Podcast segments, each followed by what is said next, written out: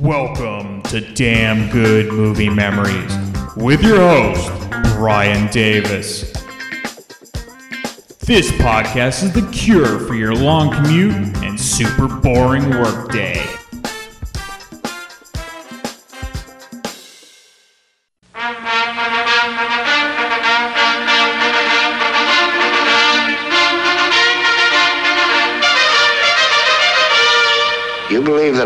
America is the land of opportunity.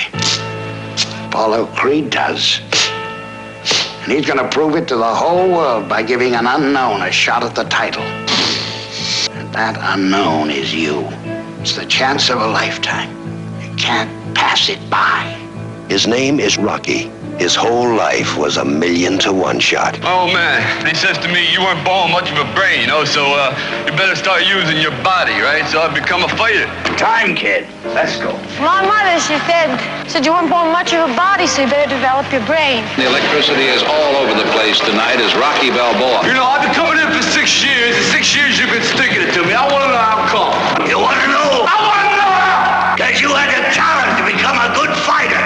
How about I wait here and you fight? Adrian is a loser.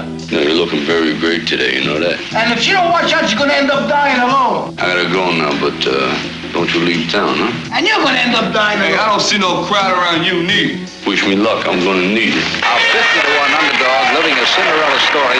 I think we make a real sharp couple of coconuts. I'm done with your shot. What do you think? He's captured people's imaginations all over the world. What's the problem? You don't like me? Rocky Balboa climbing into the ring now. The Italian Stallion. Taking your arm. Is that the world heavyweight champion? You know, Creed? It really don't matter if I lose this fight. Is he supposed to be George Washington? So all I want to do is go to distance. The world heavyweight champion. Seeing that bell rings and I'm still standing. I'm gonna know for the first time in my life Creed and free. I just another bum from the neighborhood. I want you! How did you come to train in an icebox? I'll break both your arms so they don't work for you. Now you're a big shot fighter on the way up. You don't even throw a crumb to your friend Paulie. You owe me.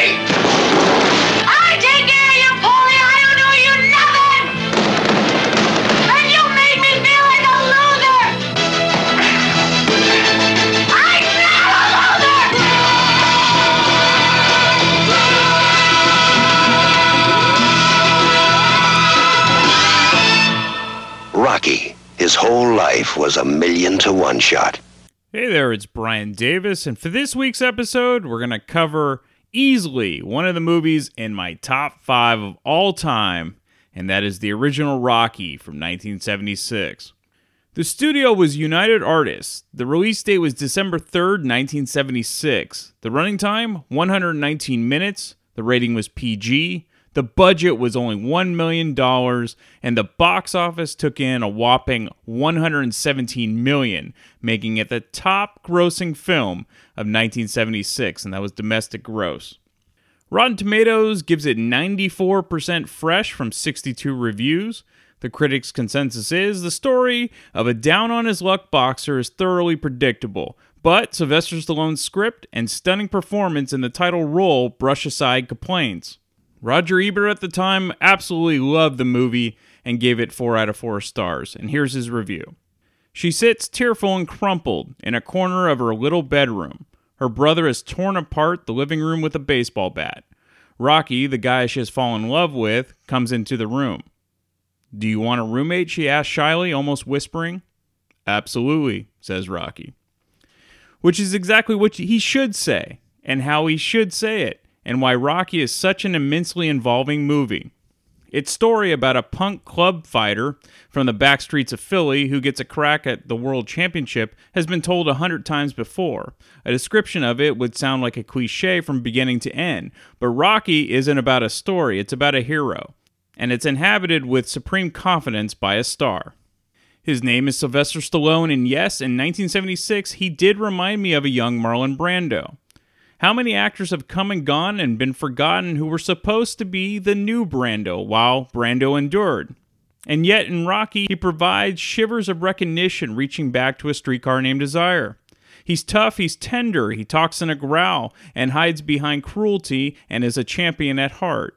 It inhabits a curiously deserted Philadelphia. There aren't any cars parked on the slum street where Rocky lives, or the slightest sign that anyone else lives there. His world is a small one. By day, he works as an enforcer for a small time juice man, offering to break a man's thumbs over a matter of $70. In his spare time, he works out at Mickey's gym. He could have been good, but he smokes and he drinks beer and screws around.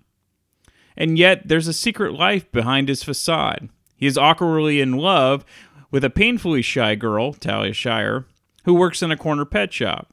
He has a couple of turtles at home named Cuff and Link and a goldfish named Moby Dick. After he wins 40 bucks one night for taking a terrible battering in the ring, he comes home and tells the turtles, If you guys could sing and dance, I wouldn't have to go through this crap. When the girl asks him why he boxes, he explains, Because I can't sing and dance. The movie ventures into fantasy when the world heavyweight champion, Carl Weathers, as a character with a certain similarity to Muhammad Ali, decides to schedule a New Year's Eve bout with a total unknown to prove that America is still a land of opportunity. Rocky gets picked because of his nickname, the Italian Stallion. The champ likes the racial contrast. And even here, the movie looks like a genre fight picture from the 1940s, right down to the plucky little gymnasium manager, Burgess Meredith, who puts Rocky through training, and right down to the lonely morning ritual at rising at 4, drinking six raw eggs, and going out to do road work. What makes this movie extraordinary is that it doesn't try to surprise us within an original plot, with twists and complications. It wants to involve us on an elemental and sometimes savage level. It's about heroism and realizing your potential and taking your best shot and sticking by your girl. It sounds not only cliched, but corny, and yet it's not, not a bit, because it really does work on those levels. It involves us emotionally. It makes us commit ourselves. We find, maybe to our surprise, after remaining detached during so many movies, that this time we care. The credit for that has to be passed around. A lot of it goes to Stallone when he wrote this story and then peddled it around Hollywood for years before he could sell it. He must have known it would work because he could see himself in the role, could imagine the conviction he's bringing to it, and I can't think of another actor who could quite have pulled off this performance. There's that exhilarating moment when Stallone, in training, runs up the steps of Philadelphia's art museum, leaps in the air, shakes his fist at the city, and you know that he's sending a message to the whole movie industry. The director is John Avildsen, who made Joe and then another movie about a loser who tried to find resources to start again called Save the Tiger. Avildsen correctly isolates Rocky in his urban environment because this movie shouldn't have a documentary feel with people hanging out of every window. It's a legend. It's about little people, but it's bigger than life, and you have to set them apart visually so you can isolate them morally. And then there's Talia Shire as the girl. She was the hapless sister of the Corleone boys and the Godfather. When she hesitates before kissing Rocky for the first time, it's a moment so poignant, it's like no other. And Burt Young as her brother, defeated and resentful, loyal and bitter, caring about people enough to hurt them just to draw attention to his grief. There's all that. And then there's a fight that ends the film. By now, everyone knows who wins, but the scenes before the fight set us up so completely, so emotionally, that when it's over, we've had it. We're drained. And that's the end of Ebert's review. Rocky is the epitome of the American dream. Watching Rocky for the first time as a kid for me was like a religious experience. Again, it's easily in my top five for favorite movies of all time, and it reinvented movie storytelling in many ways. Sports movies now almost always follow the Rocky story arc, along with the underdog themes. The use of montages was a staple of movie making in the 1980s, mostly because of the template that Rocky set, along with the brilliant and inspiring score. Rocky was one of the first movies to use the Steadicam, which was invented by Garrett Brown, who filmed Rocky. And while it would be easy to blow this movie off, you know, with its importance to cinematic history, especially due to the many sequels, the original Rocky was just groundbreaking, and the character that Sylvester Stallone created is one of the most iconic in the history of film, without a doubt. So I'll always remember my dad telling me about when he first saw the movie when it was originally released and how the theater was just so into the movie and especially the final fight scene that people were just cheering and jumping from their seats with every punch. Very few movies can draw this reaction from moviegoers. When I was in college, I had to take a film production class. It was a requirement for my broadcasting degree. And one assignment was to pick a movie and then go into detail about a key aspect from that particular movie. And the aspect could be the way the film was shot, the lighting, the music, the use of color, you know, whatever you wanted. So my class partner and I chose Rocky and the use of music in film.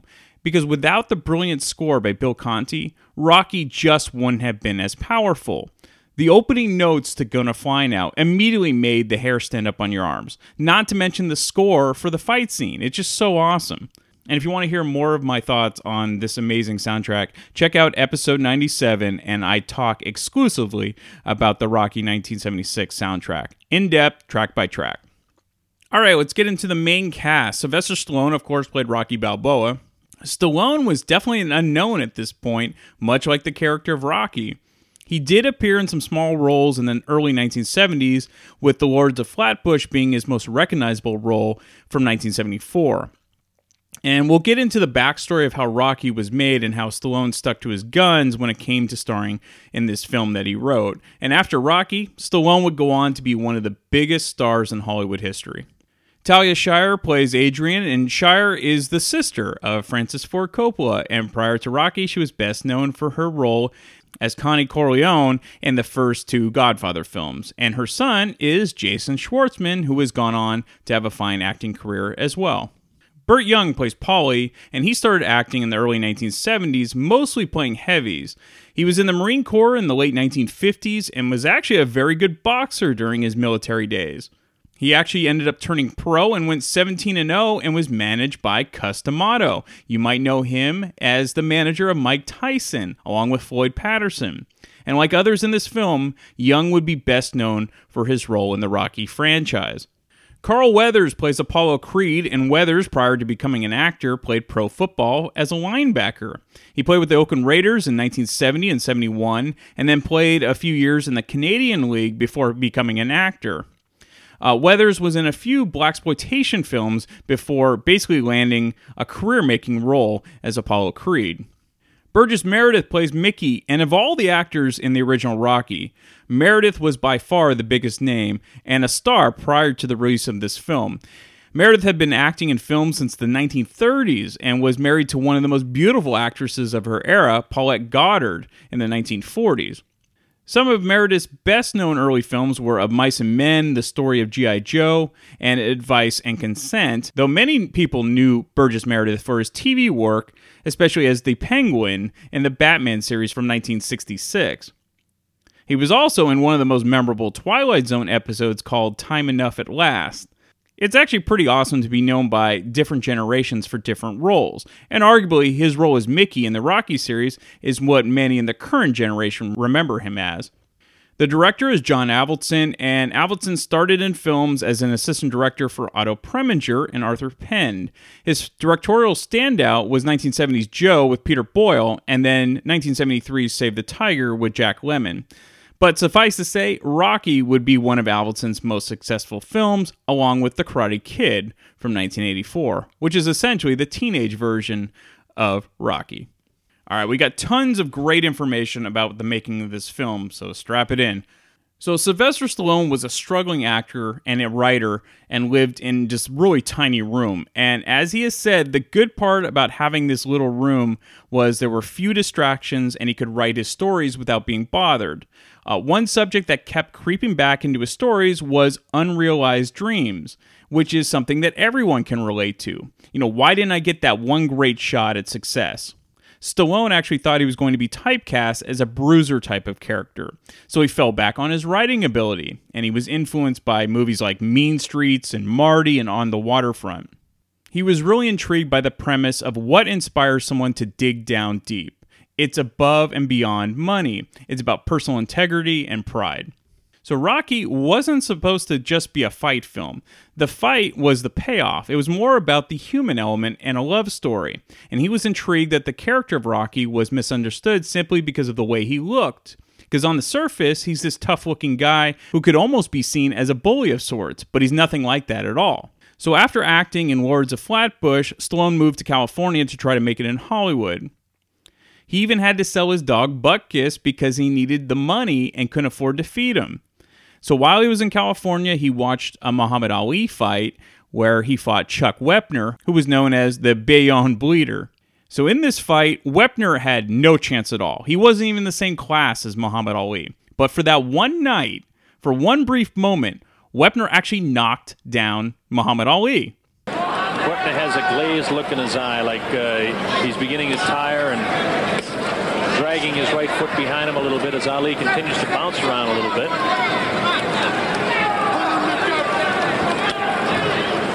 Feint both ways by Wepner, but nothing with the type of movement, the fluidity that Muhammad Ali would have when he does the same type of thing to see the blood spurting across the eye of Chuck Wepner. Wepner turning his head away from Ali now when he puts that left in his face. It's the right hand that you're going to have to watch out for because when Ali unloads that on top of that cut, it'll split it wide open. We'll look for right hand momentarily. Wepner walks right into the left jab of Ali. Wepner not concerned with the left jab at all. He just takes the punch. Ali feints the top part of his body back and slips a punch to his left. Oh, a vicious shot to the rib of Muhammad Ali. was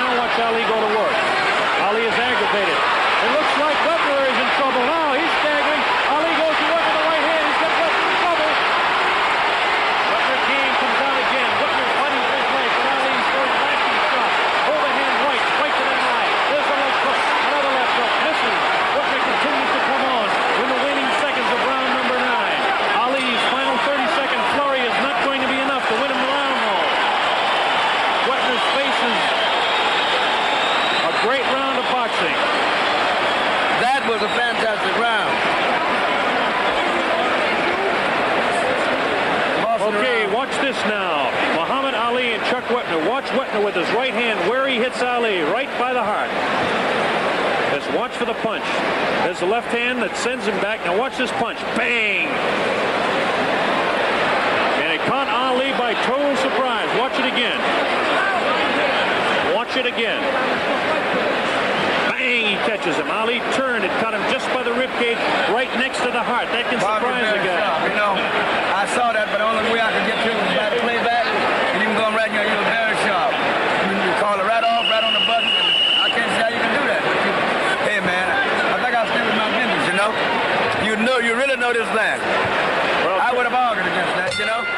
The playback, yes, sir. And from there, Stallone had an epiphany after watching this fight. This guy, Wepner, will forever be known for this one brief moment when he did something that very few could say they've ever done. And that was the inspiration for Rocky. So Stallone went on a writing frenzy, and three days later, he had the initial script for Rocky 90 pages, and from that, only 10% of that initial script remained in the final draft. So, because it was the 1970s, the anti hero was all the rage, and that's how Stallone's early script went. The original script wasn't the inspiring story that we all know and love now. It was grittier and even darker, and Rocky even threw the fight. The character of Mickey was an angry racist, and so Rocky didn't want to be part of this world, so he decides to throw the fight to get out. Stallone's first wife hated the script and didn't like the Rocky character at all. Stallone agreed and then rewrote the story. As luck had it, Stallone had a meeting with the producers uh, Irwin Winkler and Robert Chartoff, who passed on Stallone for a particular role he wanted. However, Stallone mentioned that he was a writer and he had a script they might be interested in. They asked to see the script, and the script that he actually sent wasn't Rocky, but Paradise Alley. Though, to the credit for Winkler and Chartoff, th- that can't be understated because they actually ended up taking a chance on a then unknown writer. So Winkler and Chartoff really liked the story and the script of Rocky eventually when they eventually saw it, but they didn't really want Stallone in the lead role. Uh, so Ryan O'Neal, Burt Reynolds, Robert Redford, James Caan, they were all considered for Rocky. However, Stallone was so invested in this script that he just couldn't bring himself to sell it to the studio. So the bids got even as high as $300,000, which was a huge sum of money back. Plus, Stallone was living in complete poverty, so this was more than life changing money for him. However, he just couldn't get past the fact that if he sold the script and it was a success, he couldn't live with the passing up of the chance to star in something that was so near and dear to him. So, much like the Rocky character, he took his shot and decided not to sell the script and star in the picture himself. Eventually, the deal that Stallone had with Winkler and Chartoff was that Stallone could star in the film if he wrote the script for free. Stallone, of course, took the offer. Because the producers had nothing to lose, it was a great deal for them. If Stallone had asked for any fee for the script, they would have turned him down, they said. So the budget was very small. So a lot of it was guerrilla filmmaking. So the producers had a deal with United Artists for movies they called put films, where any smaller film made for a million dollars or less could automatically be made. And if it went over a million, then Winkler and Chartoff would cover the extra costs. And credit has to be given to director John Avildsen, who would use the environment around him to the film's advantage, like the famous training scene in the long shot where Rocky is running along the shipyard and he builds up speed while the ships go by. This was a spur of the moment shot where Avildsen saw the location and told Stallone to get out and run on the dock and he'll film it. Even the quick part where the guy on the street tosses Stallone an orange, that was completely spur of the moment. Nobody knew they were shooting a film. And this is why no other Rocky movie in the franchise could match the grittiness and the realism of the original film because once you have more money to play with, you don't have to cut corners. But sometimes the minimalistic style is what works best, and that's why Rocky 1976 works best. During the fight, uh, Stallone's father is actually the bell ringer, it was truly a family and friends affair to keep the costs down. Frank Stallone, of course, is one of the street singers. Butkus was Stallone's real dog, and Stallone's first wife was the set photographer. Talia Shire was a last minute choice to play Adrian. They couldn't find the right person, but the night she came in to read, which coincidentally was the same day that Carl Weathers came in to read for Apollo, she just had the right look and the right feel for the Adrian character. Stallone just loved everything about her and felt she was perfect for the role. And Talia Shire said that she hates auditions and doesn't do well in them, but she said the best one she ever had was for Rocky, and she felt the connection immediately with Stallone. Carl Weathers was the perfect Apollo Creed in Stallone's vision of the character. Amazing voice, he had a chiseled body, moved gracefully, he was exactly what Apollo was written as. Initially, real life boxer Ken Norton was going to play the Apollo character, but then he decided to join ABC and this superstar com- competition show. And two days later, Weathers walks into audition, and Stallone knew he was the guy because of the bravado he displayed. So during the audition, Carl Weathers ran through a few lines and even boxed a little with Stallone. And then Weathers stepped back and said to John Avildsen, You know, I could do much better if I had a real actor reading with me and he didn't realize that Stallone was going to be the star of the film. Avildsen said, Well, that's the guy who wrote the script. And Carl Weathers chuckled and said, Well, maybe he'll get better. he was totally Apollo Creed without even acting. So Butkus the dog wasn't even going to be in the film, but during the trip from California to Philadelphia, Butkus kept farting the whole car ride and just wouldn't take a dump whenever Stallone stopped to let him go. Finally, when they arrived to the hotel in Philly, he took, as Stallone calls it, a pyramid style dump in the hotel room. And Stallone, right there, decided that he needed to put Butkus in the movie, and the rest is history. Stallone wrote Mickey as a character who had a wealth of knowledge and experience but had a rough life, and this was his second chance to make something of his life, much later in life, by giving all the boxing knowledge he had to Rocky to give him the best shot he could have. Lee Strasberg was actually the first choice for Mickey, but he wanted too high of a salary. And ironically, Lee had called Burgess Meredith to tell him he was going to be working on this great new film called Rocky.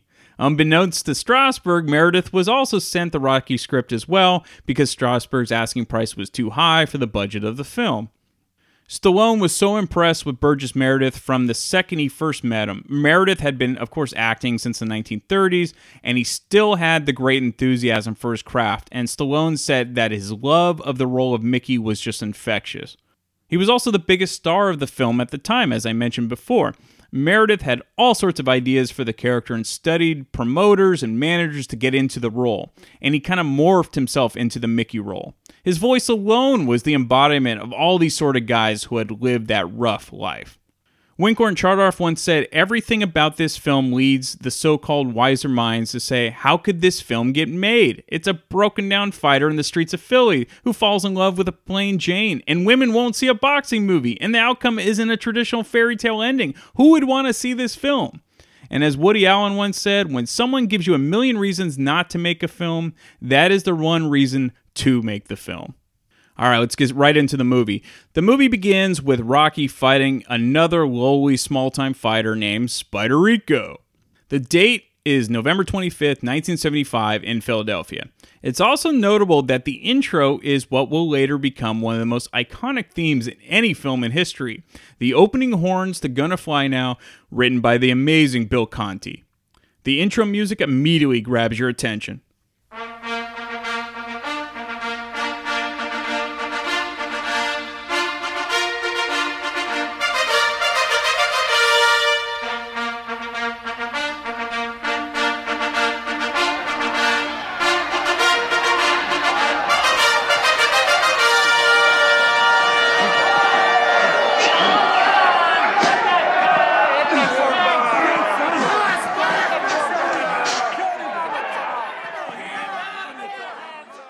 So Rocky is not a technically gifted fighter. He's essentially a street brawler in the ring.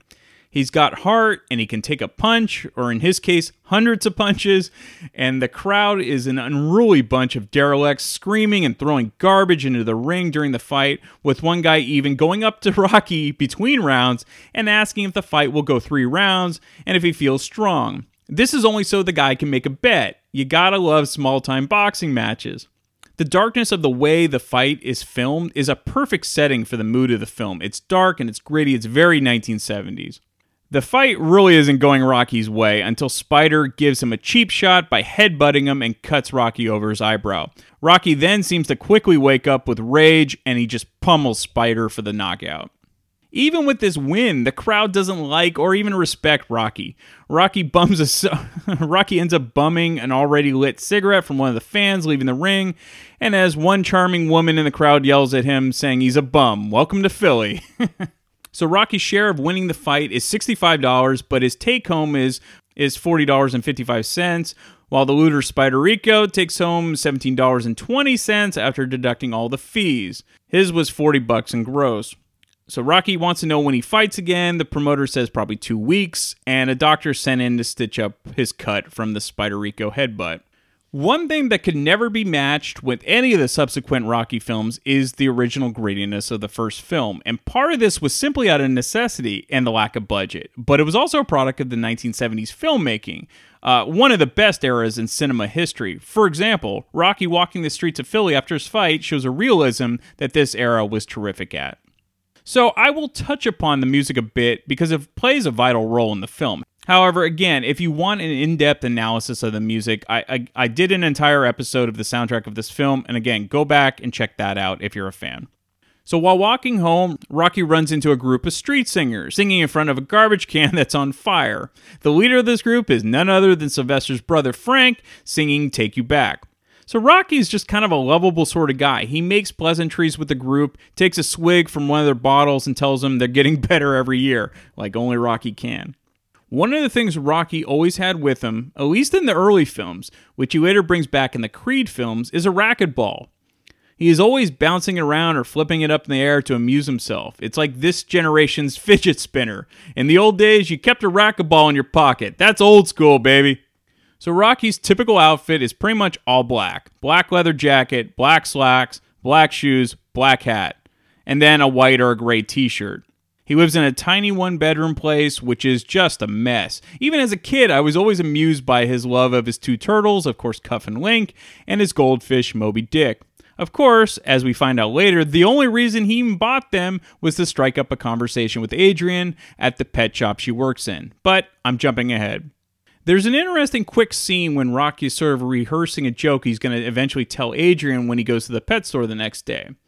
He then looks at the pictures of himself as a kid and then stares at the mirror of how he looks after his fight. Without saying a word, he's basically saying, What am I doing with my life? I've seen this movie a ton over my lifetime, and it's likely something you miss without repeat viewing, but it speaks to the Rocky character and how underrated Stallone is as an actor. The next day, he visits Adrian at the pet shop to finally tell her the joke he's been rehearsing the day before. And again, while it's corny, Rocky is just a lovable guy, and even if it seems like he's simple minded. How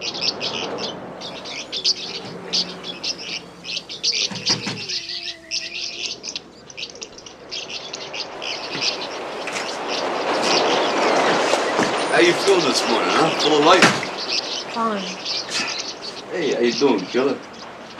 How's the turtle food this week? Fine. Me, I'm kind of aggravated, you know? Oh, I'm sorry. It's your fault. I'm just kind of aggravated. You know, you want to hear about it? I'll tell you somebody you don't want to hear about it. Yeah, you doing, Gloria? You know, the last turtle food I got here had more moss in it than flies. You know that, Adrian? And these moths, they get caught in the turtle's throat right about here in the cough, right? I gotta smack them on the back of the shell, and what do you think they get? Huh? And they get what? Huh? Go what? Show shot. They get show shot. What do you think? You're starting with the bad jokes early, huh? Well, no, I just inventing jokes ain't so easy No, sometimes. no, that one no joke. Hey, how's my buddy doing today? Yo, I ain't Butkus! had time to Yo, check it. Butkus! Oh, oh, oh, Adrian, I want you to go downstairs and clean all the cat cages. They're a mess.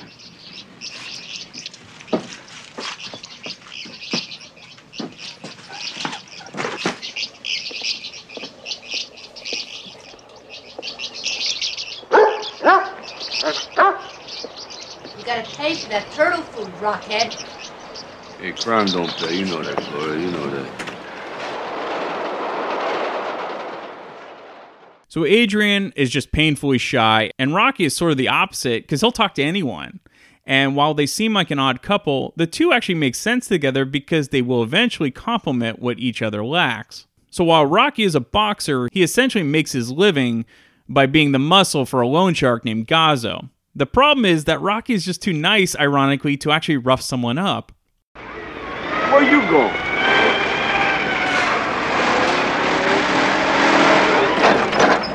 Where you going? Huh? Where you running? Where you running? Hey! Hey, don't hit the face! Shut up! Not the face! Mr. Gazzo wants the 200 now. Yeah? I'm broke. Honest to God, I'm Mr. broke. Gazzo says I should get the 200 or break your thumb. You understand? Please. Huh? Please. Don't break. What's your name again? Huh? Bob! Bob. Listen, Bob. Listen, Bob. You want to dance, you got to pay the band. You understand? You want to borrow, you got to pay the man. Hey, I ain't emotionally involved, Bob. You understand? Give me some money. Give me some money.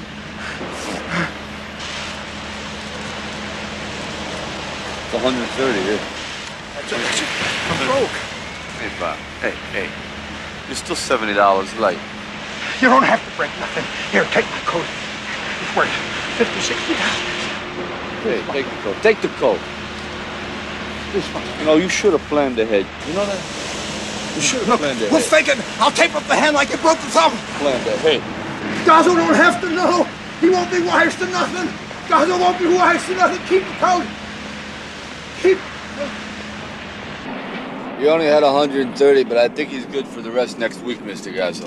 Sure, Rocky. Bob's good for it. That's it for today. Tomorrow, collect from Del Rio. He's late three weeks, and I don't like it. Tomorrow, three weeks. Del Rio? All right, I got it. Del Rio. How do you spell Del Rio? How'd you do last night? I did real good. What? Did you get the license number? Of what? The truck that run over your face. Relax, buddy. All right, pull it over here. I want to let Rocky out, and then I'm going to talk to him for a few seconds.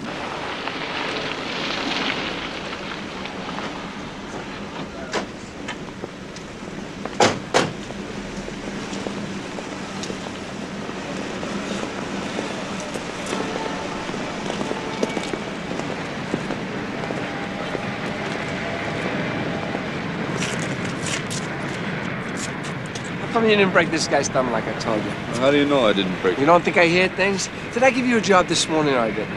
Huh? Yeah. So why didn't you break his thumb like I told you to? When you don't do what I tell you to do, you make me look bad, Rock. I figure, if, look, I figure if I break the guy's thumb, he gets laid off, right? He can't make. Yeah, well, don't money, figure. can't Let me do the figuring, okay, Rock? From here on, just let me do the figuring. You know, these guys think that we're running some kind of charity or something. They're gonna get a flight. From here on in, do what I tell you to do because it's bad for my reputation. You understand? You got, you got it, Rock? I got it. Hey, how do you spell Del Rio? Look up in a dictionary, Rock. Come on. Hey, I won't let that happen no more about the thumb. You know? So long, meatbag. I should have broke your thumbs.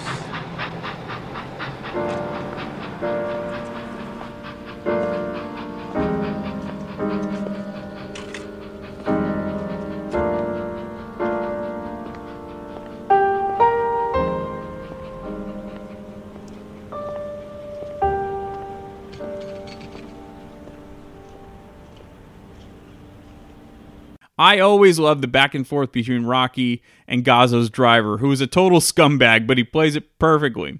And Gazzo is played by Joe Spinell, who was also in The Godfather Part 2 as Willi Cicci. Again, the acting in this film is just terrific, and nobody was better than Burgess Meredith as Mickey. And things come to a head when Rocky finds out that he no longer has a locker at Mick's gym. Hey, yo, Mike. Where's my lock? Whose stuff is this in my lock? It's Dipper stuff. It ain't your locker no more. What you talking about ain't my locker? It's been my locker for six years. Where's my gear? Mickey told me to bag it, hang it.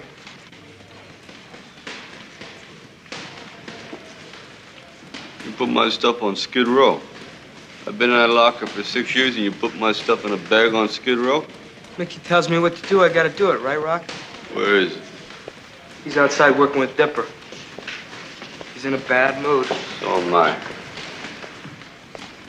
Hey, Mick. Shut up. Look about it. Look about it. Right up, boy. At it. Time. Time. The hell, what do you want? How you feeling today? What? I said, how you feeling? What are you, a doctor or What, something? you got problems today? Never mind my problem. What's your problem? My problem is I've been talking to your man Mike. I want to know how come I've been put out of my locker. Because Dipper needed it. Dipper's a contender. He's a climber. Do you know what you are? What? A tomato. Me. Yeah, let's face it. I run a business here, not a goddamn soup kitchen. Did you fight last night? Yeah. Did you win? Yeah, I won KO in a second. Yeah, who'd you fight? Spider Rico. He's a bum. You think everybody I fight is a bum? Well, ain't they? You got heart, but you fight like a goddamn ape. Nothing special about you. You never got your nose busted. Well, leave it that way. Nice and pretty and what's left of your mind. Hey, you know, Mick, I think I'm gonna go take a steam. You know why? Because I did real good last night, and you should have seen me. Big deal. You should have seen me, too. Hey, kid. You ever think about retiring? No. You think about it. All right, time. Hey, hey, time! What? I dig your locker, man.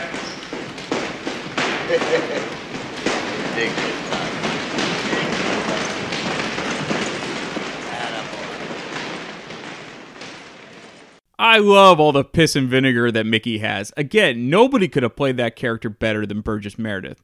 Also, the last line of Rocky thinking about retiring was improvised by Meredith. The outside of Mickey's gym was filmed in Philadelphia, while the inside was filmed in Los Angeles. So Rocky tries to ask Adrian out that night at the pet shop. However, it's almost like talking to a shrink as Rocky does all the talking while Adrian is polite, but she's almost completely silent.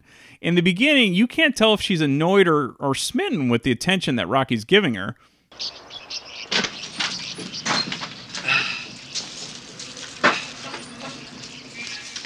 Cold night. Good night to catch pneumonia, you know? You need some help with that case? There's a good game down in the Spectrum tonight. Want to go to the basketball game? Hey, Butkus, hey, kid. Tough day today, you know. They took my locker away. I had that locker for about six years, but don't bother me none. Lockers are bad anywhere after a while. People get the combination. I must have had 20 bucks taken out of there in the past six years, you know? Don't sound like much, but it adds up. You know? Doesn't matter. Who cares, you know? Cold night.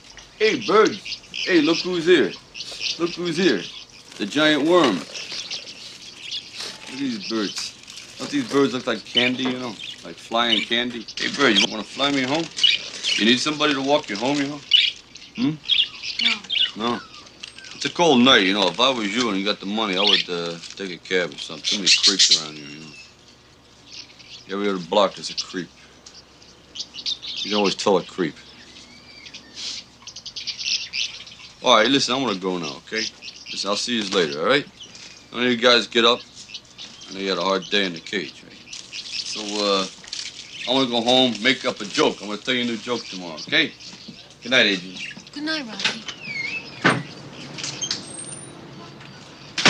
Talia Shire actually came up with the entire wardrobe and what the character of Adrian would look like, and this was the beauty of, sm- of a small budget f- picture. They were allowed the freedom to create their own wardrobe. And then we meet another charming character, Adrian's brother, Paulie. Again, like Burgess Meredith, Burt Young completely owns this character.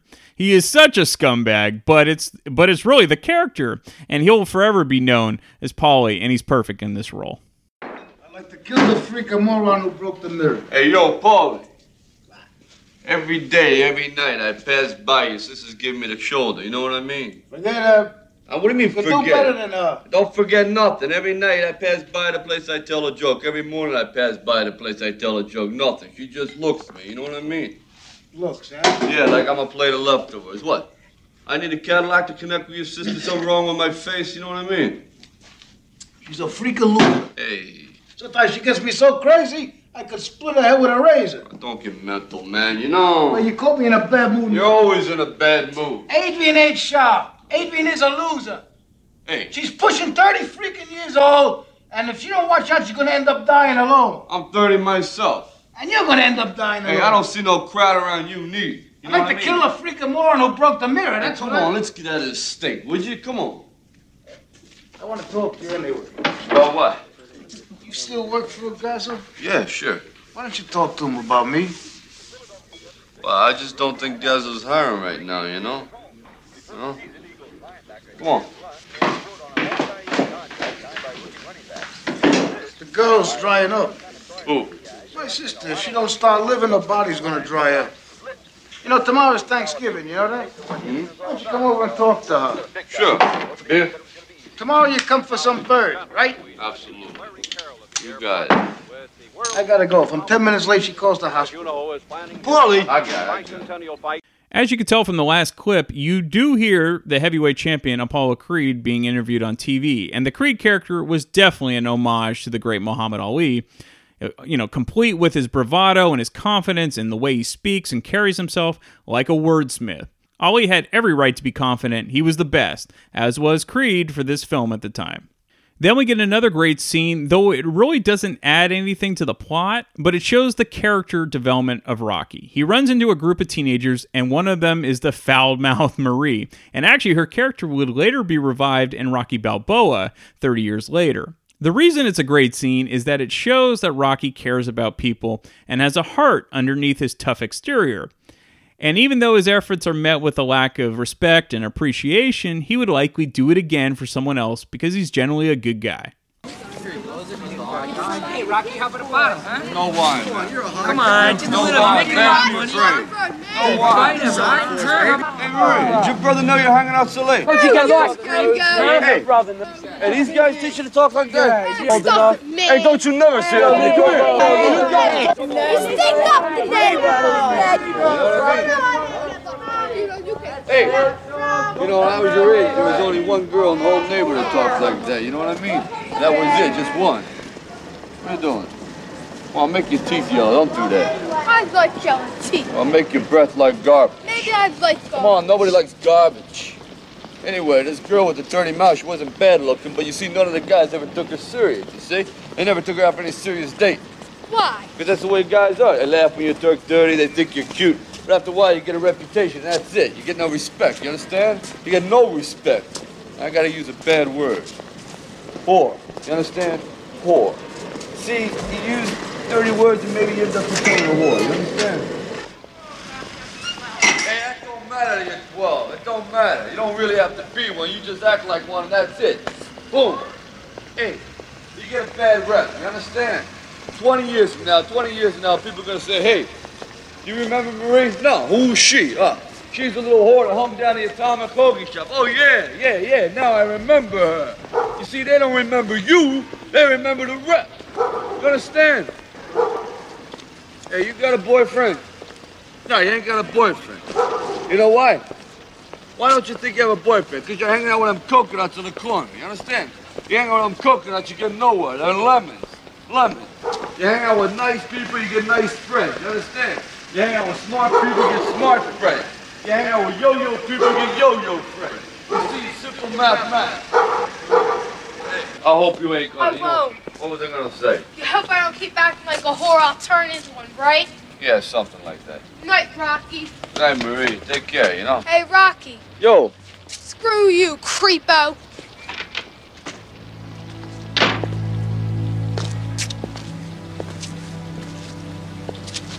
Yeah, who are you to give advice, creepo?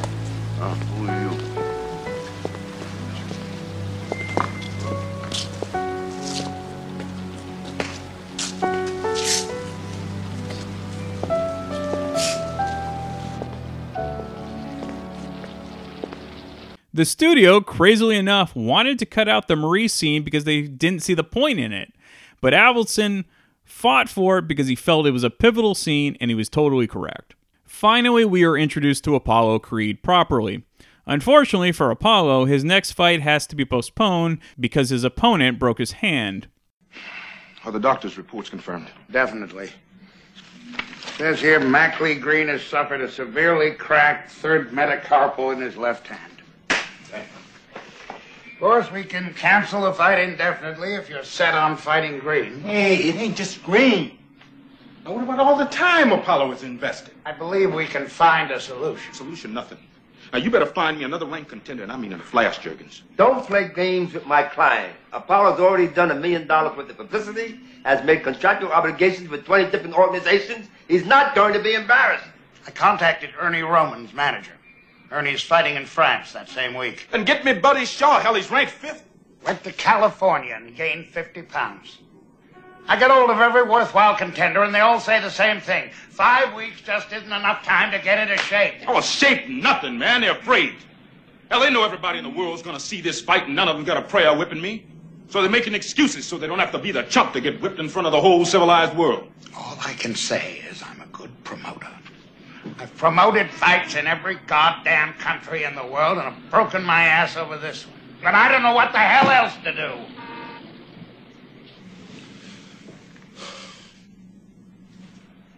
I do. Without a ranked contender, what this fight is gonna need is a novelty. This is the land of opportunity, right? So Apollo Creed on January 1st gives a local underdog fighter an opportunity. A snow white underdog, and I'm gonna put his face on this poster with me. And I'll tell you why. Because I'm sentimental. And a lot of other people in this country are just as sentimental, and there's nothing they'd like better than to see Apollo Creed give a local Philadelphia boy a shot at the greatest title in the world on this country's biggest birthday. Now, that's the way I see it. And that's the way it's gonna be. Apollo, I like it. It's very American. No, Jergens. It's very smart.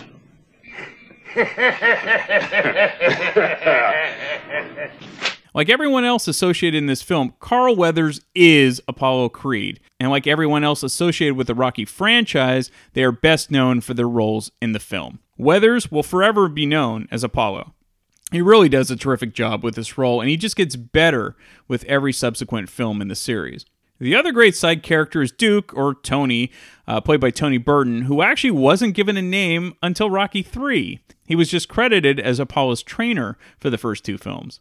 Rocky meets with Gazzo again, and we get a line that I love to repeat when my friends tell me they're taking their significant other on a date. Take her to the zoo!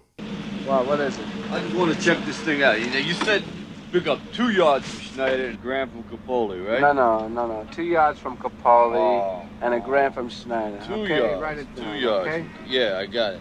Got it. Who's this girl you're going out with tomorrow night? How'd you know? Ah, you know. Don't you think I hear things? A lot of canaries flying around the docks. I'm going out with Paulie's sister. Hey, Rob. What? Hey, she's retarded. She ain't retarded, she's shy, you know? I'll tell you what to do. Take her to the zoo. I hear retards like the zoo. Hey, this bum gotta say that. All All right, back it up, buddy. I'm calling Back it you up. a okay, bum. relax, relax. Buddy's in a bad mood. It's his prostate. Oh, he's always in a bed mood. You know you ought to count your blessings, buddy. You're still a healthy person. You know that? I don't like your face. I don't like your Z's. Kiss my ass. I'll knock your shoulders out. Come on, out of relax, relax, relax. My ears. What are you driving me crazy? Both ears. Buddy doesn't like you. Yeah. Now, some guys, they just hate for no reason. Gabish? Yeah. Come here. It's 50 bucks. You and your girl Adrian, you have a nice time, yeah? Thanks. Hey, how'd you know her name?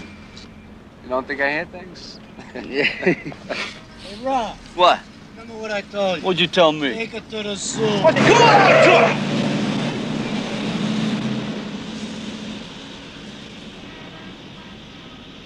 So, as much as Gazzo's driver is an unlikable sort of fellow, Gazzo actually takes care of Rocky. He's a loan shark with a heart. However, even though Adrian is the only thing on Rocky's mind, his future is actually being planned unbeknownst to him. Some more coffee, Mr. Creed. No, thanks, Shirley. What do you think about Billy Snow? Fouls. How about uh, Big Chuck Smith? Yeah. Uh, he's too old and dull. Hey, that Bobby Judge, he's a good boy. No, and I don't feel any heat from that name. Joe Zack's a good prospect. Exactly what are you looking for, Apollo? This is what I'm looking for. The Italian Stallion. Rocky Balboa? Never heard of him. Look, it's the name, man. The Italian Stallion. The media will eat it up. Now, who discovered America? An Italian, right? What would be better than to get it on with one of his descendants? He's a southpaw. I don't want you messing around with southpaws. Now, they do everything backwards. Southpaw, nothing. I'll drop him in three. Apollo Creed meets the Italian Stallion. Sounds like a damn monster movie. I love the arrogance and showmanship of Apollo in the last scene. He doesn't even consider that anyone in the world could beat him. For him, it's all about marketing the fight and giving the fans a show, and he'll laugh all the way to the bank. So Carl Weathers said he told producers that he had boxed in Canada at a few small clubs and whatnot, thinking they'd never be able to find out that he wasn't really telling the truth. Until that is, they went to a gym to rehearse the fight scenes and they realized he wasn't a boxer. But he was definitely an athlete and he did a wonderful job with his natural athletic ability. In the meantime, Rocky goes to Paulie and Adrian's house for Thanksgiving dinner for a date. However, nobody bothered to tell Adrian she was going out with Rocky, and Paulie is such an asshole to Adrian that he just chucks the turkey she prepared out the door into the alley. What a guy! He even grabs a chunk of the bird and eats it like a caveman. Paulie, you're late. Go to the hospital? Goes to the hospital from 10 minutes late. Joe, how you doing? I told you she's very excited. Wally, why didn't you tell me you were bringing him here? You look at me, I'm not ready for this. It would make a difference if you were. Look, he's a friend, and now he's taking you out. No, I can't. Well, You're in the kitchen, and I want you out right now. I won't. Hey! Hey! Hey, I want you out of here instantly. I'm sick of seeing you hanging around like a freaking spider. Go out and live. Enjoy life. Boy, I can't go. Don't get wise with me now, huh? I'm tired of you being a loser. Don't call me that, Paulie. Apollo Creed says he'll be shopping for another victim to fill Green's vacancy for the bicentennial championship fight. To be Why held. didn't tell me you were bringing him home? How do you know I did? By the way, rumor has it go, that this will be the can't most go, widely Paulie, I won't go. Why? Paulie, it's Thanksgiving. I got a turkey in the oven. Oh, a turkey in the oven. Oh.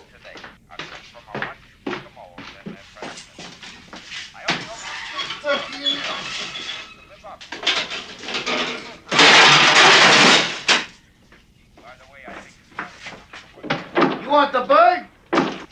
Go in the alley and eat the bird. Oh, I want you out of here. Get out of the house. Go out and enjoy your freaking life.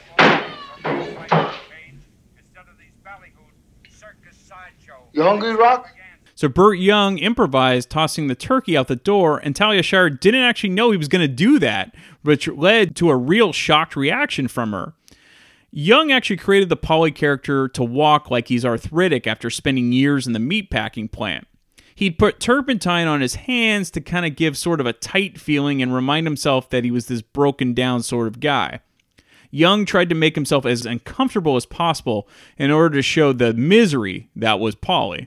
In any case, Rocky, in his own way, convinces Adrian to go out with him on a date. Hey, yo, Paul, listen, maybe we just better forget all this, you know? Just forget it. Forget nothing. Go ahead, tell her something funny. Ain't nothing to talk about. She's in a bad mood. I'm in a bad mood. You know how to do funny things. You want to go out with my sister? Yeah. Oh? Hmm. I don't know what to say. Funny.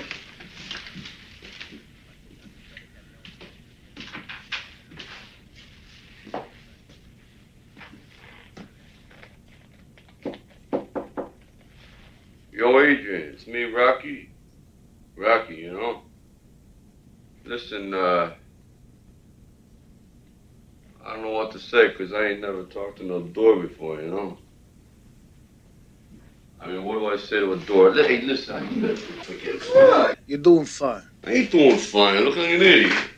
Keep doing what you're doing. Funny. I know all about these things. I feel like a jerk.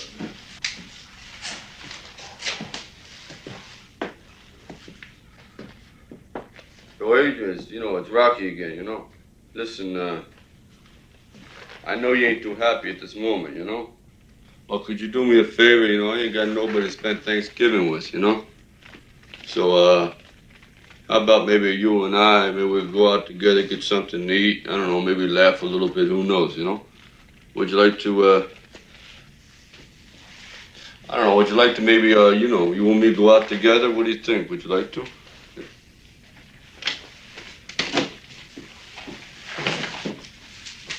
We're gonna have a good time. We'll have a real good time, know?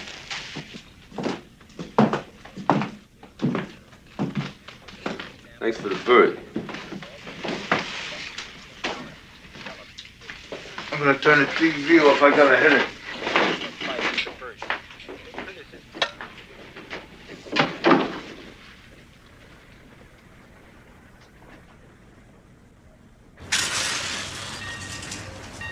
What'd your sister like to do? Ice skating.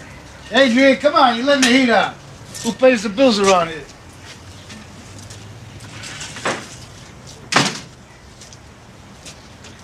Listen, uh, I don't want no turkey anyway, you know? But it was Thanksgiving. Was What? It was Thanksgiving. Yeah, to you, but to me it's Thursday, right?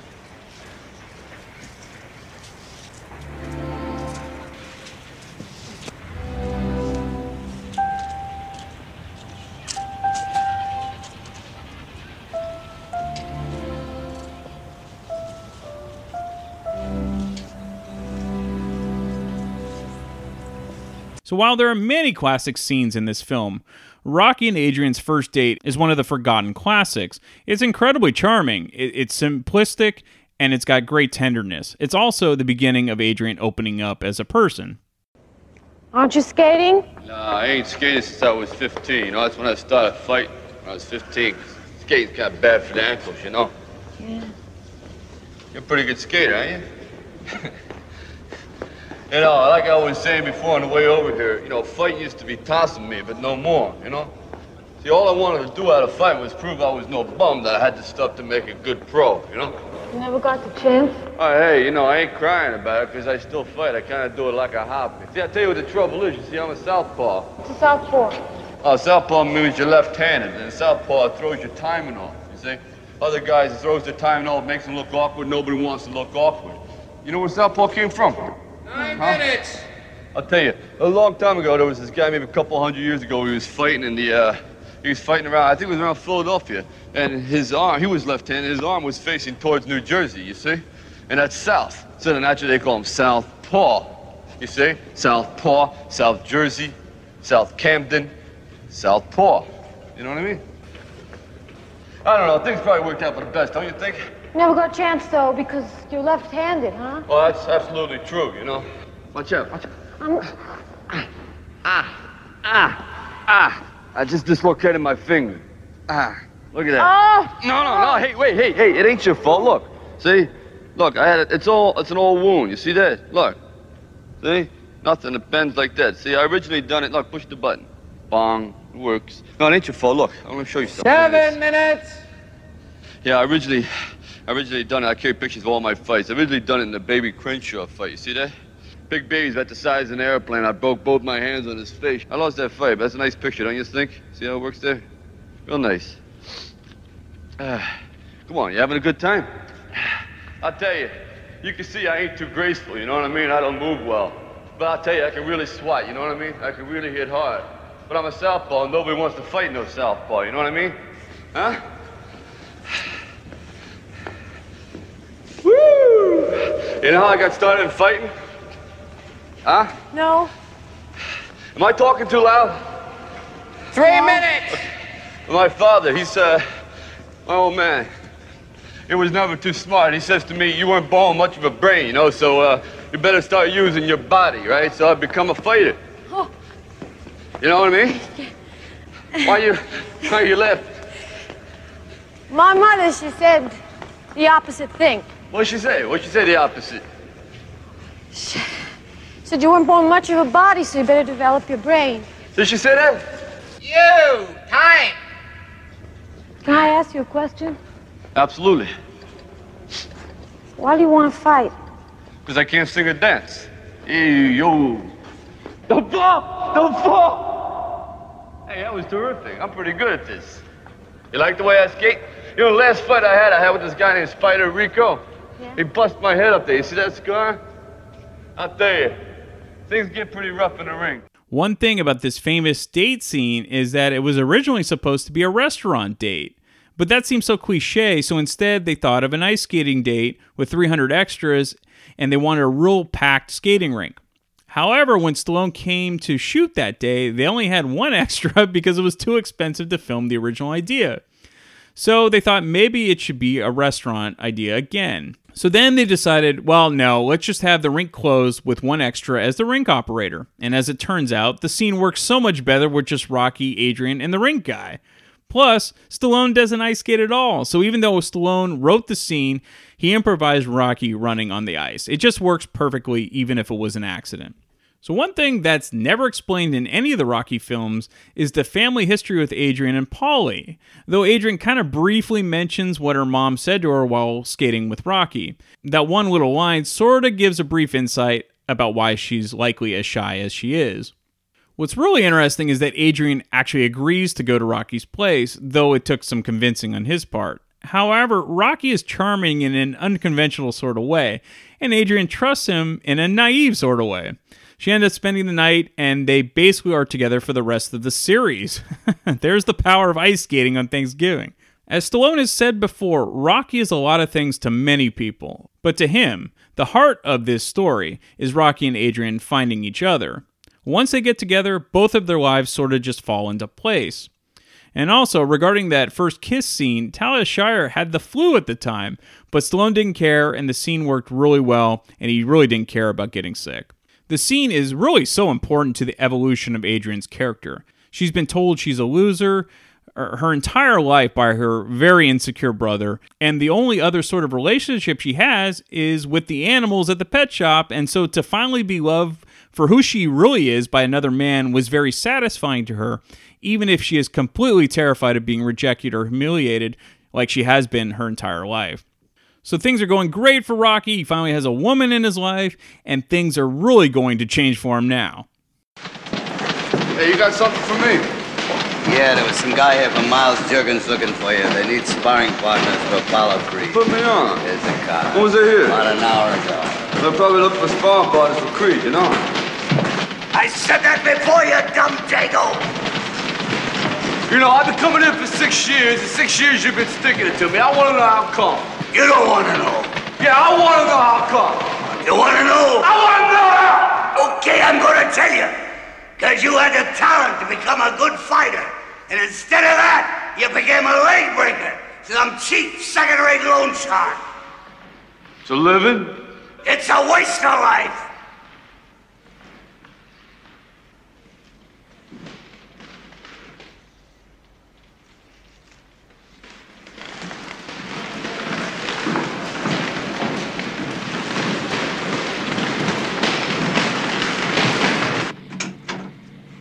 Yes. May I help you?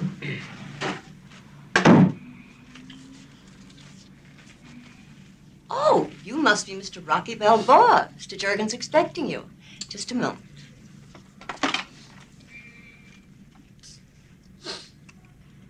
Mr. Rocky Balboa to see you, sir. Fine. Will you please go in, Mr. Balboa? Can I have that? Oh, certainly.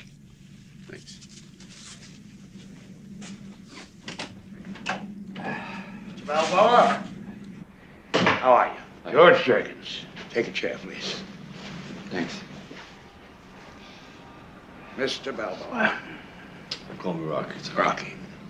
Tell me, Rocky, you got any representation? You have a manager? Uh, no, just me. Rocky, I've got a proposition I'd like to make to you.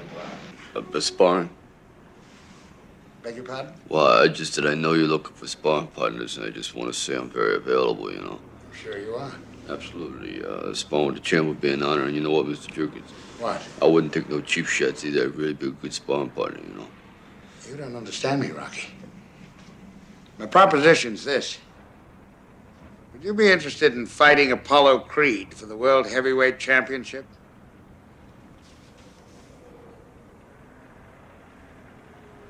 No. Listen, Rocky. Apollo's seen you fight. He likes you. He wants to fight you. Well, it's just that you see, uh, I fight in clubs, you know, and I'm- I'm really a ham and egg. This guy, he's the best, and uh, it wouldn't be such a good fight. But th- thank you very much, you know, I appreciate it. You know. Rocky, do you believe that America is the land of opportunity? Yeah. Apollo Creed does. And he's going to prove it to the whole world by giving an unknown a shot at the title. And that unknown is you.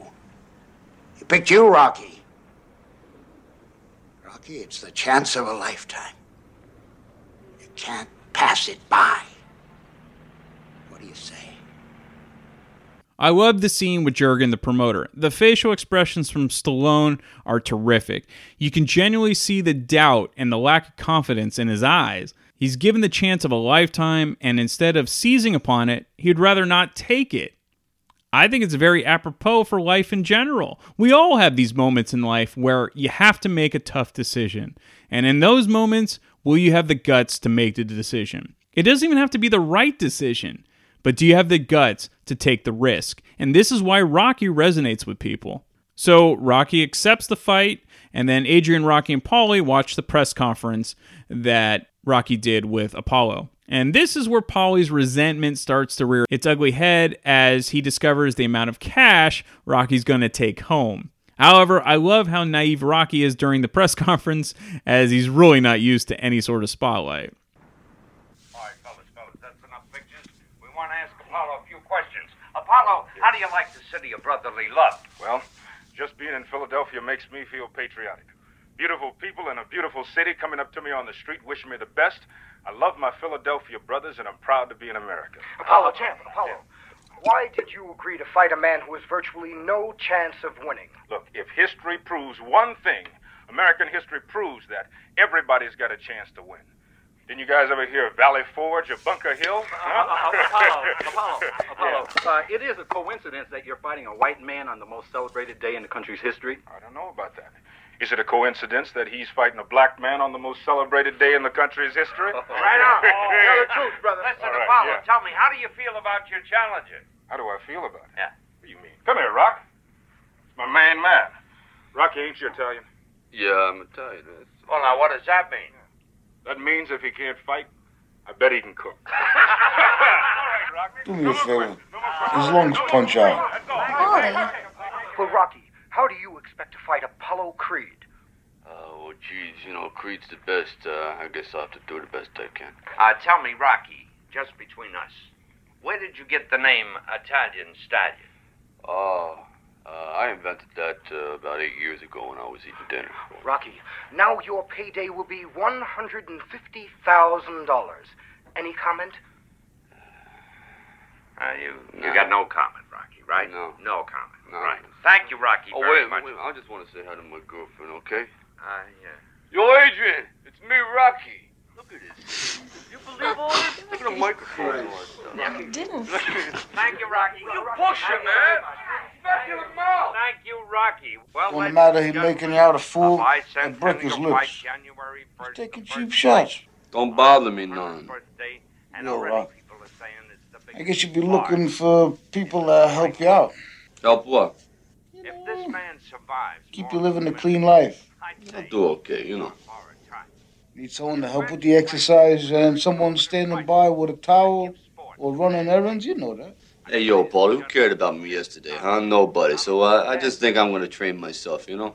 Without such good people around to help, you don't have such a good chance. Why einstein flunked out of school twice. That's uh, Yeah. Beethoven was deaf. Helen Keller was blind. I think Rocky's got a good chance.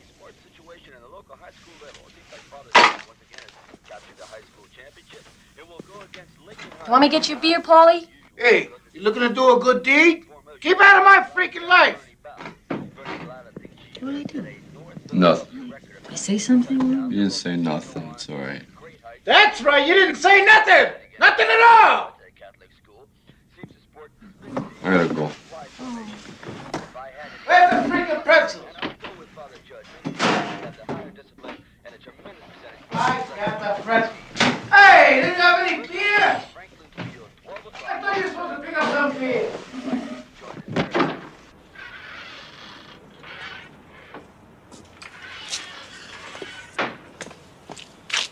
How'd you like hearing your name on TV tonight?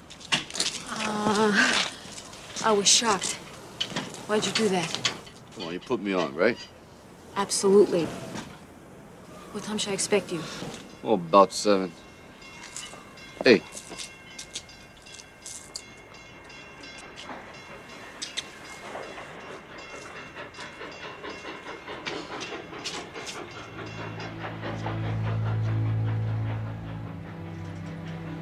Hey. You know, I said that stuff on TV didn't bother me none. Yeah? It did.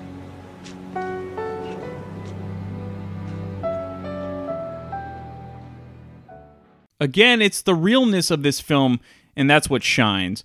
When someone is given a chance of a lifetime, all of a sudden you have more friends than you know what to do with. People who didn't give a shit about you before now want to be your best friend. So Rocky has to deal with this now that he's been given a once in a lifetime opportunity. However, as much as being a loan shark isn't a reputable type of profession, Gazzo was always on the up and up with Rocky. He even gives him 500 bucks for training expenses. I think Gazzo is a misunderstood and underrated character in this film, and he generally cares about Rocky and is happy that this guy is given a chance to better himself. But the turning point in this film is when Mickey decides to pay a visit to Rocky's place and offer his training services. It's a brilliant, brilliant scene. It's honest and it's real. You can see where both sides are coming from, and it's perfectly acted. Usually, most people remember this film for the amazing training scenes or, or the big fight. And yes, while they are indeed amazing, it's the lesser known scenes that make this film one of the greatest of all time. Yeah.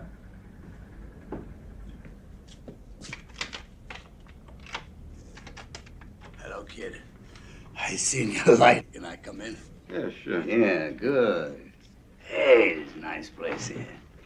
All right. Anyway, what I come to tell you is that uh, that what happened to you is freak luck. Yeah, freak luck. Isn't it true? Look, Yeah. look at the other guys. Now they're good fighters, right? They're colorful. They got good records.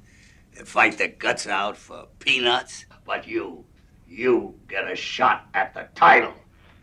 First luck is a strange thing. Yeah, sure it is. Can I sit down? Yeah, sure. Oh, what the hell are those? Oh, those are the domestic turtles. The, the one on the top is cuff and the other guy is link, and the rest of them are marbles. Yeah, they make good soup.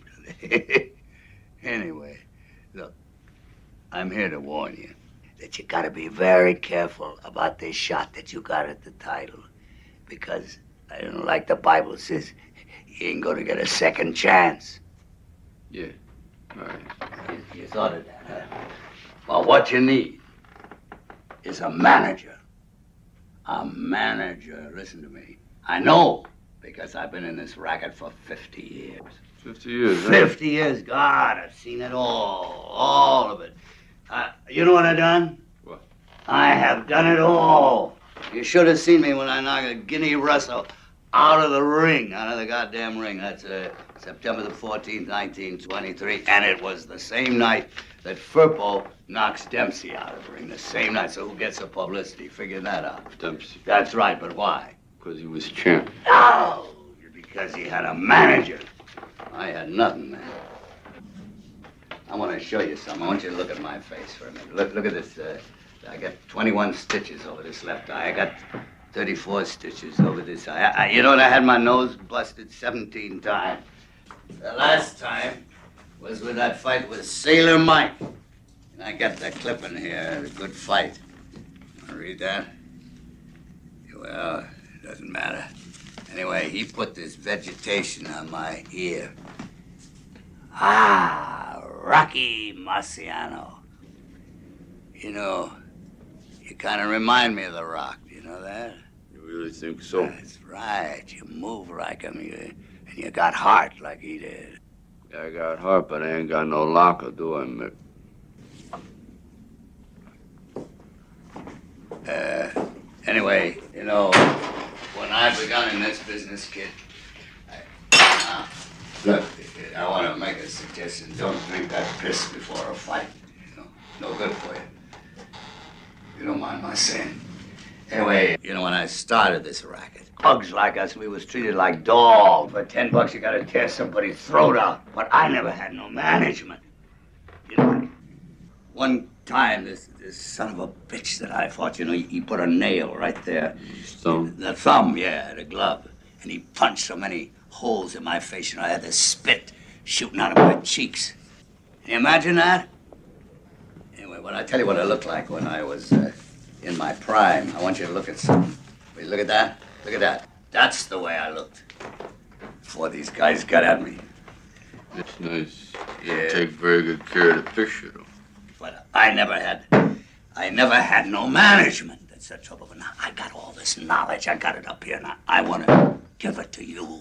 I want to give you this knowledge. I want to take care of you. I want to make sure that all the shit that happened to me doesn't happen to you. You know what I mean? The fight's set. Listen to me. I want to be your manager. You follow that, do you? The Fight's set. I don't need no manager. But you can't buy what I'm going to give you. I mean, I've got pain and I've got experience. I got pain. I got experience, too. Now, listen, kid. Hey, look, hey, people. Mick. What? Look, I need your help about 10 years ago, right? 10 years ago? Right. You never helped me, no. You didn't care. Well, if you wanted help. I say, if you wanted help, why didn't you ask? Why didn't you just ask me, kid? Look, I asked, but you never heard nothing. Well, I, I, uh, I know I, I'm 76 years old. And, uh,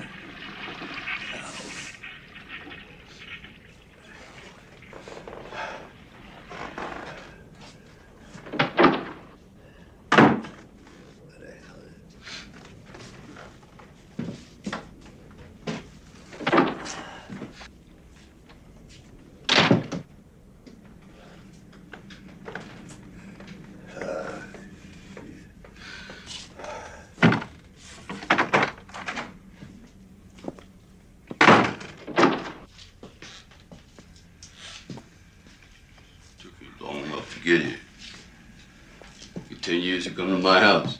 Aunt, what's the matter? You don't like my house? My house stink? That's right, it stinks! I have no favors from you! Don't flop around me! Talk about your pride. What about my pride, Mick? At least you had a pride! I ain't had no pride, I ain't had nothing. Legs are going, everything is going, no one's getting no nothing. Guy comes up, offers me a fight. Big deal. Want to fight the fight? Yeah, I'll fight the big fight. I wouldn't want to fight that big fight. It was gonna happen to me. I want to get that. I want to get that. And you want to be ringside and see it? Do you? You want to help me out? Huh? Do you want to see me get my face kicked in? Legs ain't working. Nothing's working. They go, go on, fight the champ. Yeah, I'll fight him. My face kicked in. And you come around here, you want to move in here with me?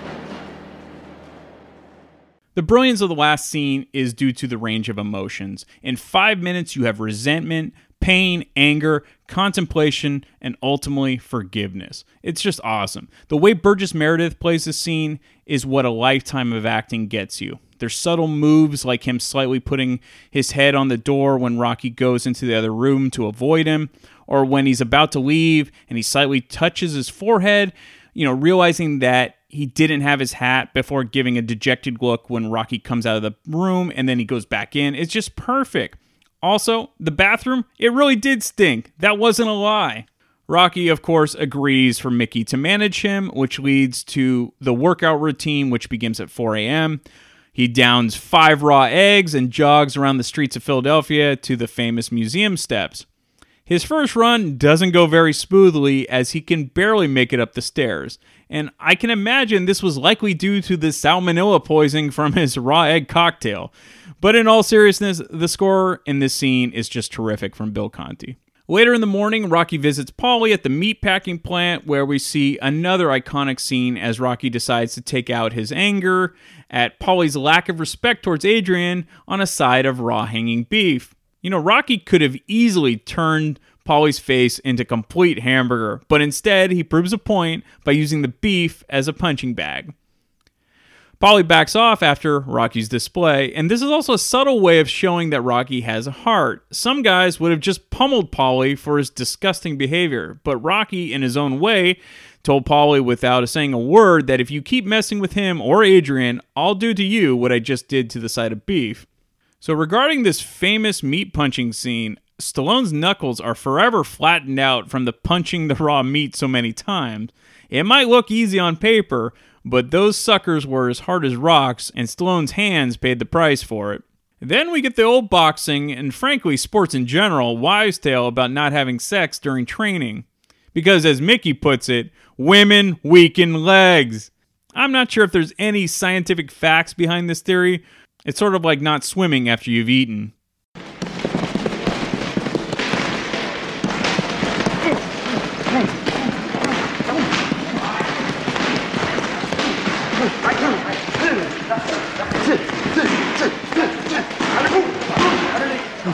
Underneath, underneath, underneath. Now, come on, come on. Hold it, Rock, will you? You drive me crazy. You're so sloppy because you're off balance.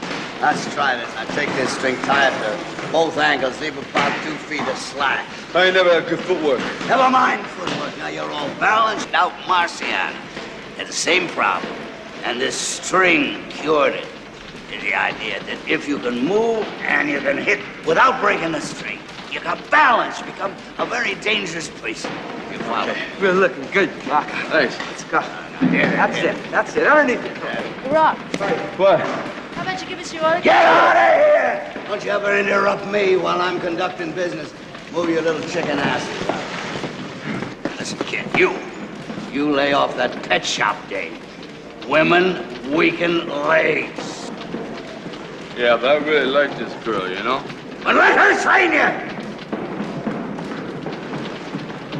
Okay, no more fooling around. Okay, I hit it. Women weakening legs, huh? It should be noted that while Stallone was always built like a strong guy, he didn't have the tone in the first two Rocky movies eh, like he did in later films or in Rambo. But again, this leads to the realism of boxers, especially the bruisers back in the day. They may have had giant arms, but they weren't cut like bodybuilders. Stallone actually lost weight for the final fight scene because Avildsen thought he looked a bit too heavy on the 8mm test scenes. Well, women may weaken legs, but Adrian has a heart of gold and she gives Rocky an awesome gift Butkus the dog. Yo, Oh, yo, you look great. really? Oh, yeah. Terrific. I mean, you could be a heartbreak. You walk down the street breaking hearts the way you're looking. Very sharp. I got, I got another surprise for you. What? Butkus! Hey, Butkus, come here, kid. Come here. To keep you company when you run. Oh, oh, oh, oh, oh, oh, oh, oh, oh, Come on in and meet the family. You ought to never come back. Boys, it's yours if you want it. Boy, do I want him? Come here. What's he eat, this dog? What's he eat? Each little turtles. Yo, Butkus! Speaking of Butkus, there was supposed to be a scene where, to show how Rocky's training was working, that Rocky is running up the steps at the, of the museum carrying Butkus as he triumphantly makes it up the steps. However, Butkus weighed over 100 pounds, and Stallone realized that that shot could go very wrong, and it was nixed. However, from all the running, Stallone developed shin splints, which were very painful for him. So, Paulie wants to get some publicity for his meatpacking company. Uh, and in turn, Rocky gets to show the world his training style of punching raw meat. So you get a news crew that comes out to film this. Apollo's manager is watching this on television and uh, is a little more than worried about Rocky's fighting style, but Apollo can't be bothered. Uh, not to mention that Rocky is left handed, uh, which can throw off any boxer. Uh, Apollo's definitely taking Rocky lightly. As a matter of fact, you never actually see Apollo train for this fight. Today we're here with heavyweight challenger Rocky Balboa. The reason we're standing in Hey, this the meat guy's sticking his face in. Let's try it again, Rocky. Today we're here with heavyweight challenger Rocky Balboa. The reason we're standing in this refrigerated box is that Mr. Balboa has an unusual method of training. And in a moment, he's going to demonstrate that for the viewing audience at home. But first, Rocky, how did you come to co- train in an icebox? Oh, well, uh, my friend, the guy over there, he let me in one day and I hit the beef here and I kind of liked it. And since I've become a challenger, the owner don't mind neither that I come in. Is this a common training method? I mean, do other fighters pound raw meat? No, I think I invented it. Would you Don't give us a forget demonstration? To confirm the reservation for our people at ringside. And be sure to fly my barber to Philly. Hmm? For the people. How much is being channeled into West Coast closed circuit advertising? 300,000. Make 450. And send the mayor's wife 200 roses from me and make sure we get a picture of it for all the newspapers. Do you want to run the 15 radio spots in the Midwest? I think you could spend your money better in Canadian publicity. By the way, Apollo, I've got a couple of friends up in Toronto who'd probably be able to get you a pretty good tax break. George, I like your friends.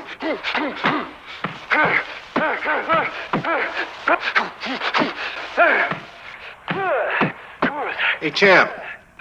You ought to come look at this boy you're gonna fight on TV. Looks like he means business. Yeah, yeah, I mean business too. Hey, Shirley, we got any more coffee out there? Oh, certainly, Mr. Creed. I'll get you some right away. After the fight, I may just retire and run for you. Get the arena is on the program session, and uh, the gross run with the arena is going to include the the Russians.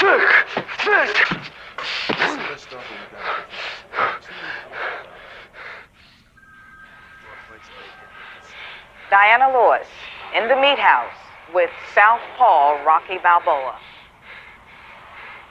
So things finally come to a head with Paulie, Adrian, and Rocky. Adrian finally stands up for herself after taking years of shit from Paulie. And he called the reporters? Yeah, threw my whole training schedule off. Don't be mad at him. He's just trying to help. Oh, Adrian, I ain't mad. It's just that, uh, when reporters around, I get out of joint 'cause they take cheap shots, and Paulie knows that. And this Paulie keeps asking me for a job all the time, but he don't know nothing about fighting. Are you going to say anything to him? What's to say? I just don't know what he wants from me. I don't want nothing from you. I don't want nothing from you. This ain't no charity case. Get out of my house. It's not just your house. You're no friend no more.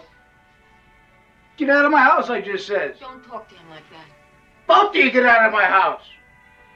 Yo. It's cold outside, Paulie.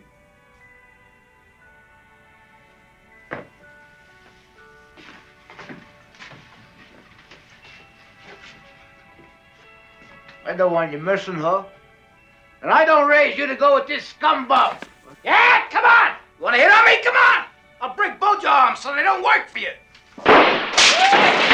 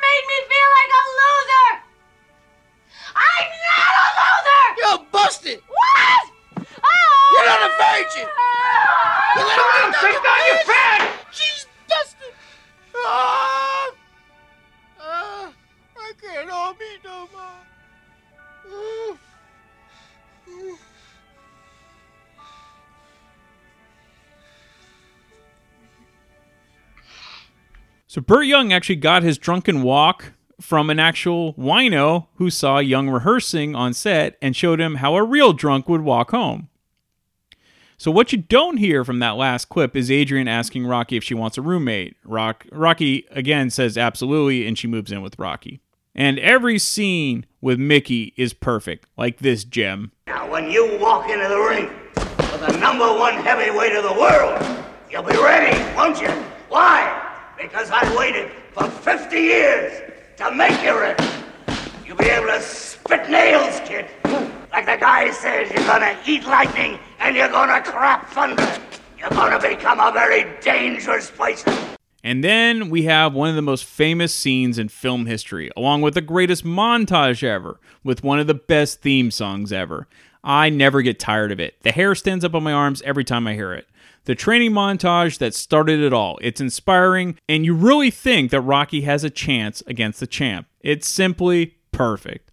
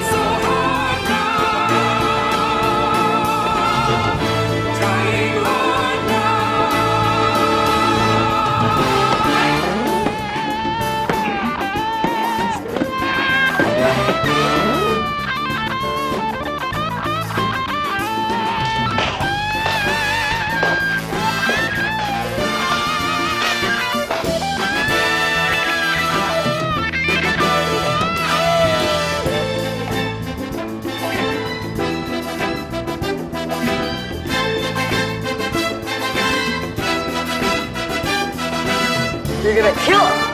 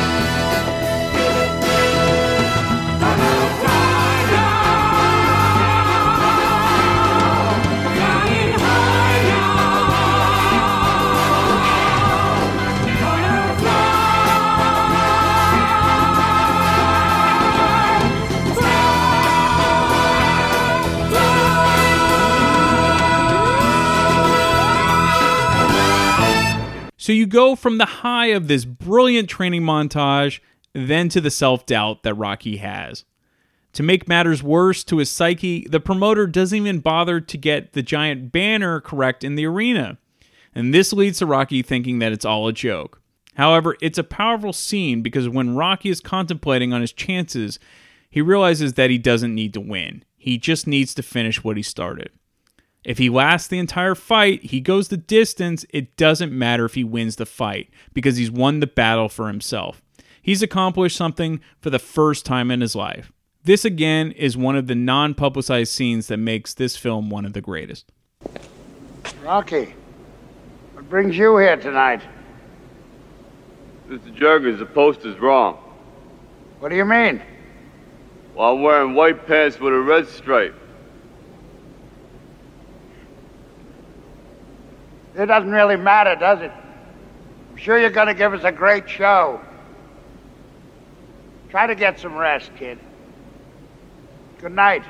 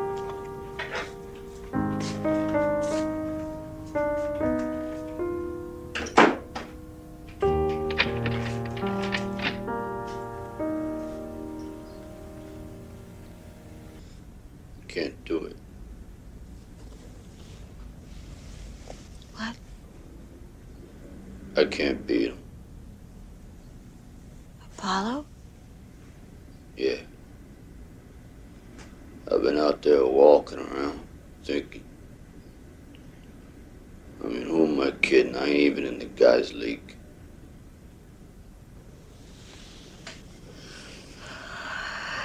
What are we gonna do?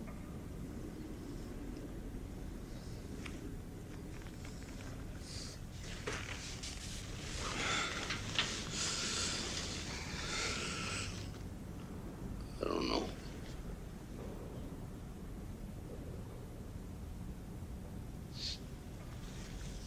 You work so hard. Yeah, it don't matter. Because I before. Don't say that. Oh, come on, Adrian, it's true. I was nobody. But that don't matter either, you know? Because I was thinking, it really don't matter if I lose this fight. It really don't matter if this guy opens my head either. I want to do is go the distance.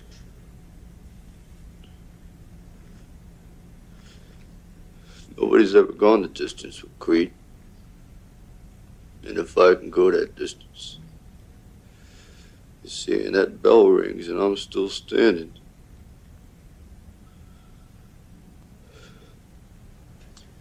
I'm gonna know for the first time in my life, see, that I weren't just another bum from the neighborhood. So the issue with the trunks not being the same in the large arena banner was actually a real life accident because the artist did indeed paint the trunks the wrong color. However, John Avildsen brilliantly added the promoter scene, which gave a perfect context to the mishap. Also, because of the lack of budget, they weren't going to spend the money to have a new banner painted. And sometimes, again, the lack of resources just works out in the end. So, as you know, if you're a loyal listener, uh, normally for episodes, I don't give spoilers. However, for Rocky, I have to assume the majority of my listeners have seen the film. And if you haven't and you want to watch for yourself, you can skip ahead or simply watch the movie first and not listen to the upcoming analysis. So I can only imagine seeing this film the, the, for the first time, especially the fight scene. Again, I mentioned what my mom and dad felt when they first saw it in the theater. It was a bit different for me because I was only a kid and watching it on video. But at the time, I wanted nothing more than Rocky to win. It felt like a real fight to me. Every punch that Rocky landed, you cheered for him. Every punch that he was hit with, you felt. While the fights might have become more grandiose with each Rocky film, the original is still the best because it felt the most realistic. It's easy to forget some of the lighter moments before the fight, like Rocky telling Adrian not to leave town when he heads for the ring, or the disgusted look on Mickey's face when he notices that Rocky has Paulie's meatpacking plant logo on the back of his robe, which was Shamrock Meats Incorporated. Plus, Apollo is dressed up like George Washington, which turns the entire fight into a circus. Hey, what the hell is that? I trained you to be a fighter, not a billboard. I'm doing it for a friend. What, what do you get out of it? Paulie gets three grand, I get the rope. Shrewd. The story about tonight's fight, their style, their difference in style, you can quote a recent sports magazine which said, could be the caveman against the cavalier. I notice the buzzing in the background now, Bill. Could be the challengers getting ready to get into the ring. Rocky! Look at my date! Cost me $200. Oh, I, I gotta go, I gotta work. How's the rope? Oh, a 50 to 1 underdog living a Cinderella story, and he's captured people's imaginations all over the world.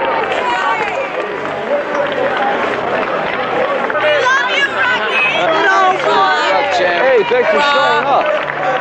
And his record, 44 victories. He's had 38 by knockout, and he's lost 20 fights. Uh, which makes me wonder, can he stand it? You know, the stamina and the skill to last the three rounds, because Las Vegas odds say no. Rocky Balboa climbing into the ring now.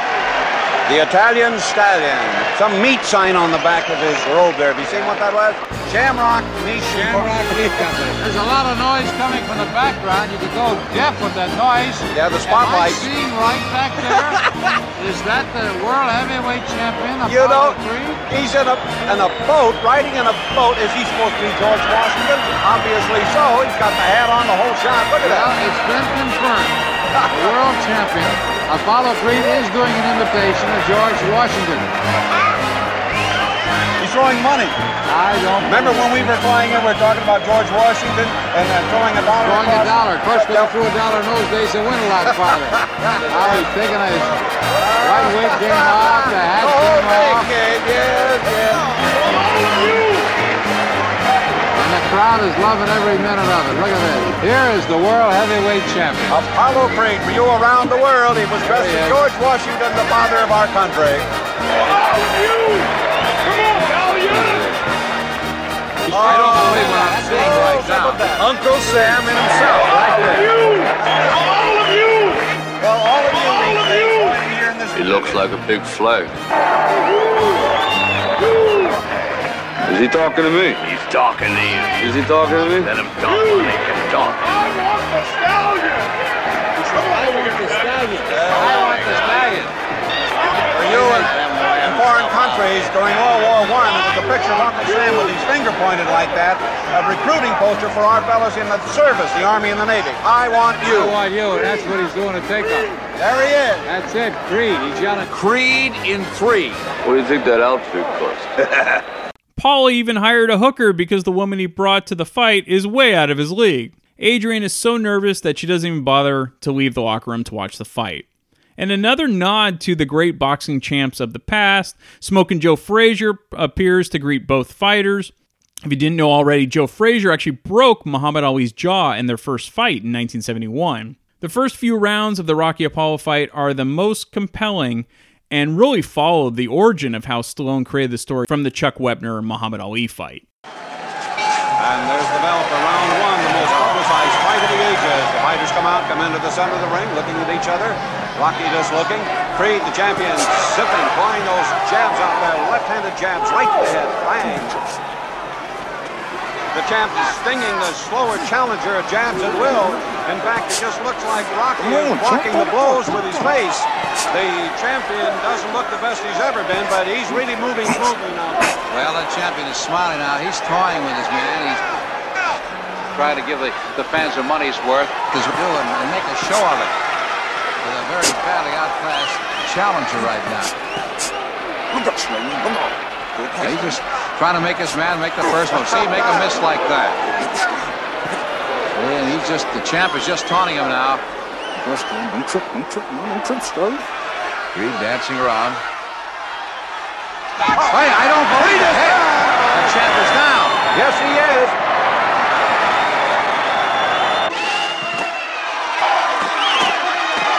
Creed is down. What a surprise this is. This is the first time the champion has ever been knocked down.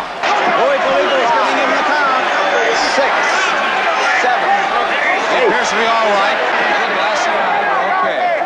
Come on, Rock, go to the rim. Let's go to work right now, Rock. Come on. Now Rocky coming back out, and he's like a bull in a china closet. He really wants it. Hollow left to the head. Ah, stay.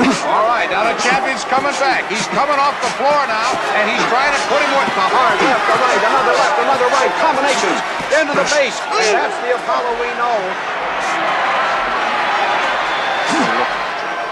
Now he's taunting him. The champion's taunting Rocky to come on in some more. Left, another. Another left. Now, him jump to the left of it. Oh, yeah, Rocky's coming back now. Left and right. Rocky's got him on the rope.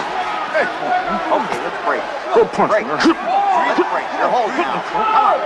Let's hold him the boxer. I'll tell you, there's no way I expected this kind of hitting power. Oh, no way. But you know it's the ability of the champion of pulling himself out. Apollo unloading a left. He really tied him up against the rope. He's getting back. And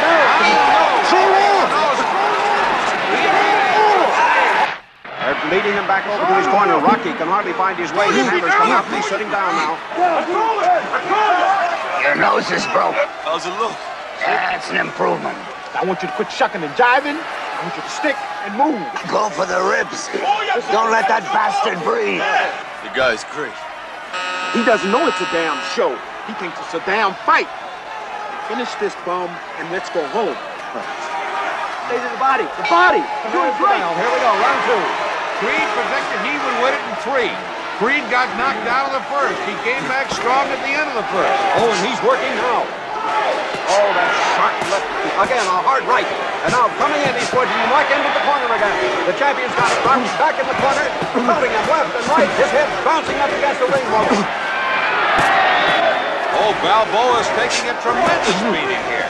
Battering left and right like a punching bag. What's keeping him up? Oh, come on, man. Don't you fight. Stop playing around and give the people something. And he says he wants more. He wants more. You folks at Deadwood Television around the world, you're watching a battle, I tell you that. Oh, Balboa trying to fight hmm. back. Oh, he tagged the champ with a hmm. tremendous hook. Hmm. Champion is trying to get himself out of there, but he just can't do it. He is being barraged with lefts and rights to the head, to the body, to the head. Balboa is tagging the champion right on the kisser. And the referee steps in. They're ready to keep going. Look at that. Hey, come on. Oh, back to your corner. Put that jump back in his corner. Come on, come on, quit. Hey, In addition to the amazing music, the fight announcers were just perfect, and they were real announcers. No boxing films prior to Rocky looked as good and felt as real as this film. It totally changed all fight films. Also, I like how a lot of the fight is shot through the ropes instead of up close in the ring. Most audiences, when they watched a fight, was through this angle. It's really well done. So when Rocky knocks down Apollo for the first time in the, in the first round, my dad said that the whole theater just went crazy. It was like watching a real fight. Also, Rocky was so stunned that he knocked Apollo down that he didn't even go back to his corner. If he had, Apollo might have been counted out because it gave him time to, you know, basically regain his senses and get up. However, that would have been a terrible movie, but it's worth pointing out. And then we get another brilliant montage with an equally brilliant score from Bill Conti.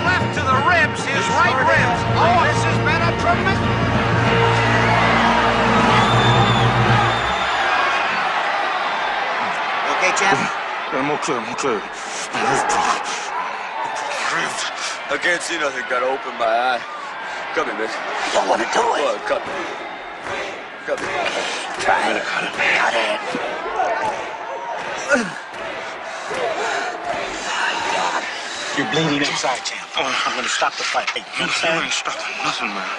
Ain't stopping nothing. You this fight, I'll you. I'm going.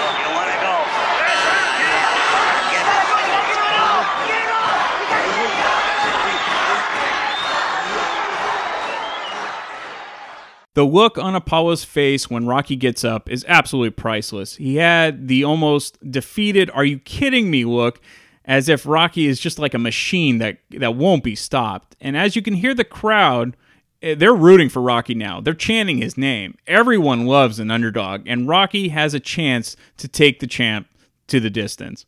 And any guy that tells his manager to slice open his eyelid in order to see uh, and to continue his fight is just badass, even if it's unrealistic. Uh, though Ronnie Lott, who used to play safety for the San Francisco 49ers, cut off his pinky finger to continue playing football instead of a corrective surgery, which would have cost him his entire season. Oh, the champion really tagged him. And Apollo clearly protecting his right side, his ribs.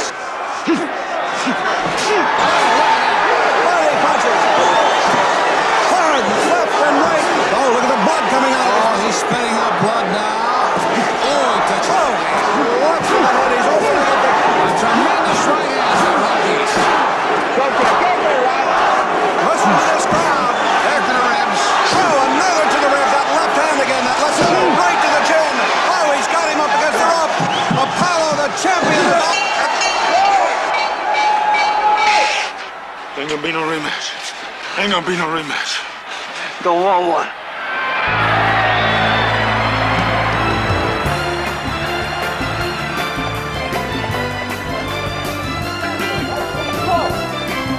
Here it's chaos. Rocky, you went the distance. You went the 15 rounds. How do you feel? All right, fella. What are you thinking about when that buzzer sounds for that uh, one? Adrian! What you think about when the 15th round when you're coming out? Adrian! Rocky. Rocky.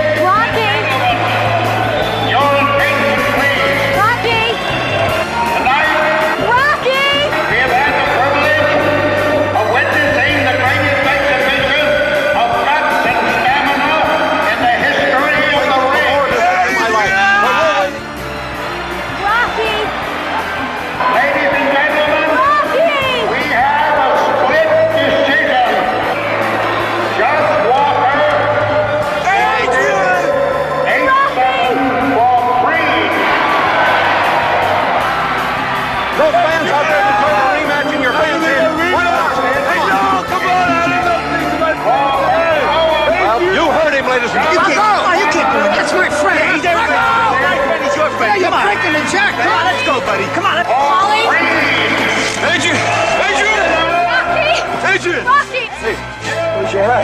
I love you. I love you. I love you. I love you.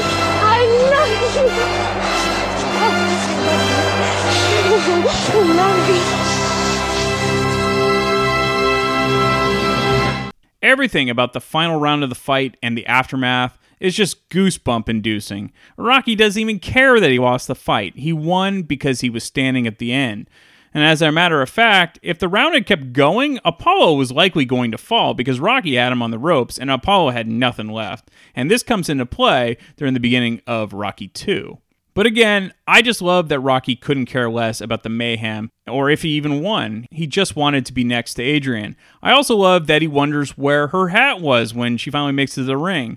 Also, the way that Adrian and Rocky embrace after she tells him she loves him and he says that he loves her too is just perfect because they are their movements work in complete synchronicity with the score as the music kind of reaches its crescendo. It's absolutely brilliant. And then the frozen shot when the music finally ends, it's like at the peak of elation of his life. It's just legendary. It's the subtle things that make Rocky so endearing and still to this day one of my all-time favorite films. So in the original ending, Rocky goes the distance and he's looking for Adrian in the crowd, but it's not as urgent like the real ending. He's just sort of meandering through the exiting crowd. He's looking for her. He finally gets to the back of the arena and he pulls back a curtain and he finds her. She sort of gives him a soft hug and he grabs a flag from the side and then they slowly walk into the distance hand in hand kind of quietly. And all Rocky could think about was how much he loved Adrian and how he just wanted to get back to his regular life again. However, this scene didn't seem very satisfying. And though you can actually see the last frame that was shot in the movie poster and certain DVD covers. So they decided to quickly reshoot the scene, but they didn't have a lot of money for the additional shoot. So the reason the shots between Rocky and Adrian are so tight is because they only had 30 extras to fill the scene with. So while this may look like a packed arena and ring, it really wasn't. This is movie magic. To prepare for the final fight scene, Avildsen decided to shoot Stallone and Carl Weathers on 8mm as a rehearsal of sorts for the actors to get a sense of what they would look like on camera. At first, Stallone and Weathers just tried to do the fight spontaneously. You know, like, you do this, I'll do that, you know, that type of thing. But Avildsen quickly realized that this wouldn't work or look good at all. So he told Stallone to go back and write out each move and sequence the fight so that would look as tight as can be. Everything would be choreographed and rehearsed, sort of like a ballet. Stallone that night wrote over 30 pages for the fight scene and had six weeks to prepare the fighting. Avildsen showed the 8mm shots to Bill Conti, who then wrote the score around the feeling of the fight scenes. Muhammad Ali actually wrote a note to Sylvester Stallone congratulating him on the film, and it, it included a trademark Ali poem. You fought and you worked, you're a determined guy. Rocky is great, and we all love you, Sly. And if you get an Oscar, remember, please do. The greatest will also get one, because I'm prettier than you. All right, some fun facts. The film won Oscars for Best Picture, Best Director, and Best Film Editing. It was the first sports film to win Best Picture. The other boxing movie to win Best Picture was Clint Eastwood's Million Dollar Baby. Carrie Snodgress was originally the choice to play Adrian, but the producers and her couldn't agree on the money amount. And Susan Sarandon auditioned for the role, but was considered too pretty for the role. Cher was actually also considered for the role as well. Lee J. Cobb, Lew Ayres, Victor Jory, and Broderick Crawford were also considered for the role of Mickey. So during the scene where Gazzo, and that's Joe Spinell, is talking to Rocky about not breaking the dock workers' thumbs, Gazzo actually pulls out an inhaler mid sentence and uses it. And that wasn't written into the script. Spinell actually had an asthma attack at that moment and really had to use his inhaler right on camera. It was totally spur of the moment. John Avildsen actually loved how authentic it looked and how, what it brought to the scene, so he decided to leave it in the film. So at the end of filming, Stallone actually kept the two turtles, Cuff and Link, and as of you know June of 2019, he still has them, and they're alive and well. So at the end credits of the first five Rocky movies, there's a dedication to someone named Jane Oliver. And this was an early manager of Sylvester Stallone before he was famous, and she actually died of cancer just before Rocky was released. All right, some final thoughts about this amazing movie. For me, Rocky is like modern day folklore. Uh, everything has to work right for a film to become part of you know the culture of society and even if someone hasn't seen this movie they know the character rocky is americana at its finest and uh, you know thank you to sylvester stallone and everyone who created this masterpiece for me the world is a better place because of rocky all right that's a long episode of just me uh, but you can tell how much I love this movie, and I wanted to give everything I had, just like Rocky did, to this episode. So I hope you enjoy it, and I'll be back next week for yet another episode from my random and very vast DVD collection. Hey, this is Brian Davis, and you might know me from the Damn Good Movie Memories podcast. And now get ready for the Bad Beat Show on ThatMetalStation.com from 11 p.m. to 1 a.m. Eastern every Wednesday night. I'm going to play some kick ass hard rock inspired by the blues, because after all, the foundation of all things rock and metal is, of course, the blues. So join me every Wednesday night for the Bad Beat, because even when you lose, you still win. We are officially on Spotify now. So if you don't use iTunes, if you don't use the Podbean app, you can go to Spotify and get all of our past episodes. You can stream it on there. So if you're a Spotify user, you can go find Damn Good Movie. I can't even say my own podcast. Damn Good Movie Memories. Yes, I know what I'm talking about. I'm the host, right? Okay, so go to Spotify, look for Damn Good Movie Memories. You can stream all of that stuff. And yeah, so if you don't want to use iTunes, you don't want to use Podbean, you can use Spotify as well. All right, before we sign off, we do have t shirts are available for sale. All you have to do is go to TeePublic, that's T E E P U B L I C dot com, and you can get your very own Damn Good Movie Memories t shirt. You can get all sizes, any gender, you can get whatever you want just at the tip of your fingers. So just go to teepublic.com, look up Damn Good Movie Memories, and you can get your very own t shirt. If you enjoy this podcast and are an iTunes user, please do the show a favor and head on over to the official iTunes page for Damn Good Movie Memories. Be sure to leave a rating and a review. This will allow the show to appear higher in the algorithm and spread the joy of this podcast to the masses. If you are not an iTunes user, you can still listen and subscribe on Podbean at damngoodmoviememories.podbean.com. Be sure to like us on Facebook under our Damn Good Movie Memories page. You can also listen to a limited number of episodes on YouTube. I hope you enjoyed this week's episode and be sure to tune in next week for an all new episode of Damn Good Movie Memories. I am Dr. Fuck. And I'm the Anatole Alcoholic. And we are part of the Rock and Metal Combat Podcast. We are the Rock and Metal Combat Podcast. That's right. And the way you can check us out is we are on iTunes and also Podbean. And we forgot a review recently. I got this review right here. It says right here, it says, Rock and Metal Combat Podcast is the greatest podcast in the world, and it's my number one podcast, signed by Science. Now, and then Science also says, Science! Science also said, My second favorite podcast is It Doesn't Matter, the rest suck. Rock and Metal Combat Podcast on iTunes and Podbean. Check it out. Science! Are you ready for the hottest new podcast out there? Check out the Vieira Vault, featuring none other than Dr. Fuck Ralph Vieira. You will hear personal stories and personal songs from the vault. There ain't nothing else like it. The one, the only, the original Vieira Vault on Podbean, Stitcher.com, and iTunes. Spreaker. God damn it.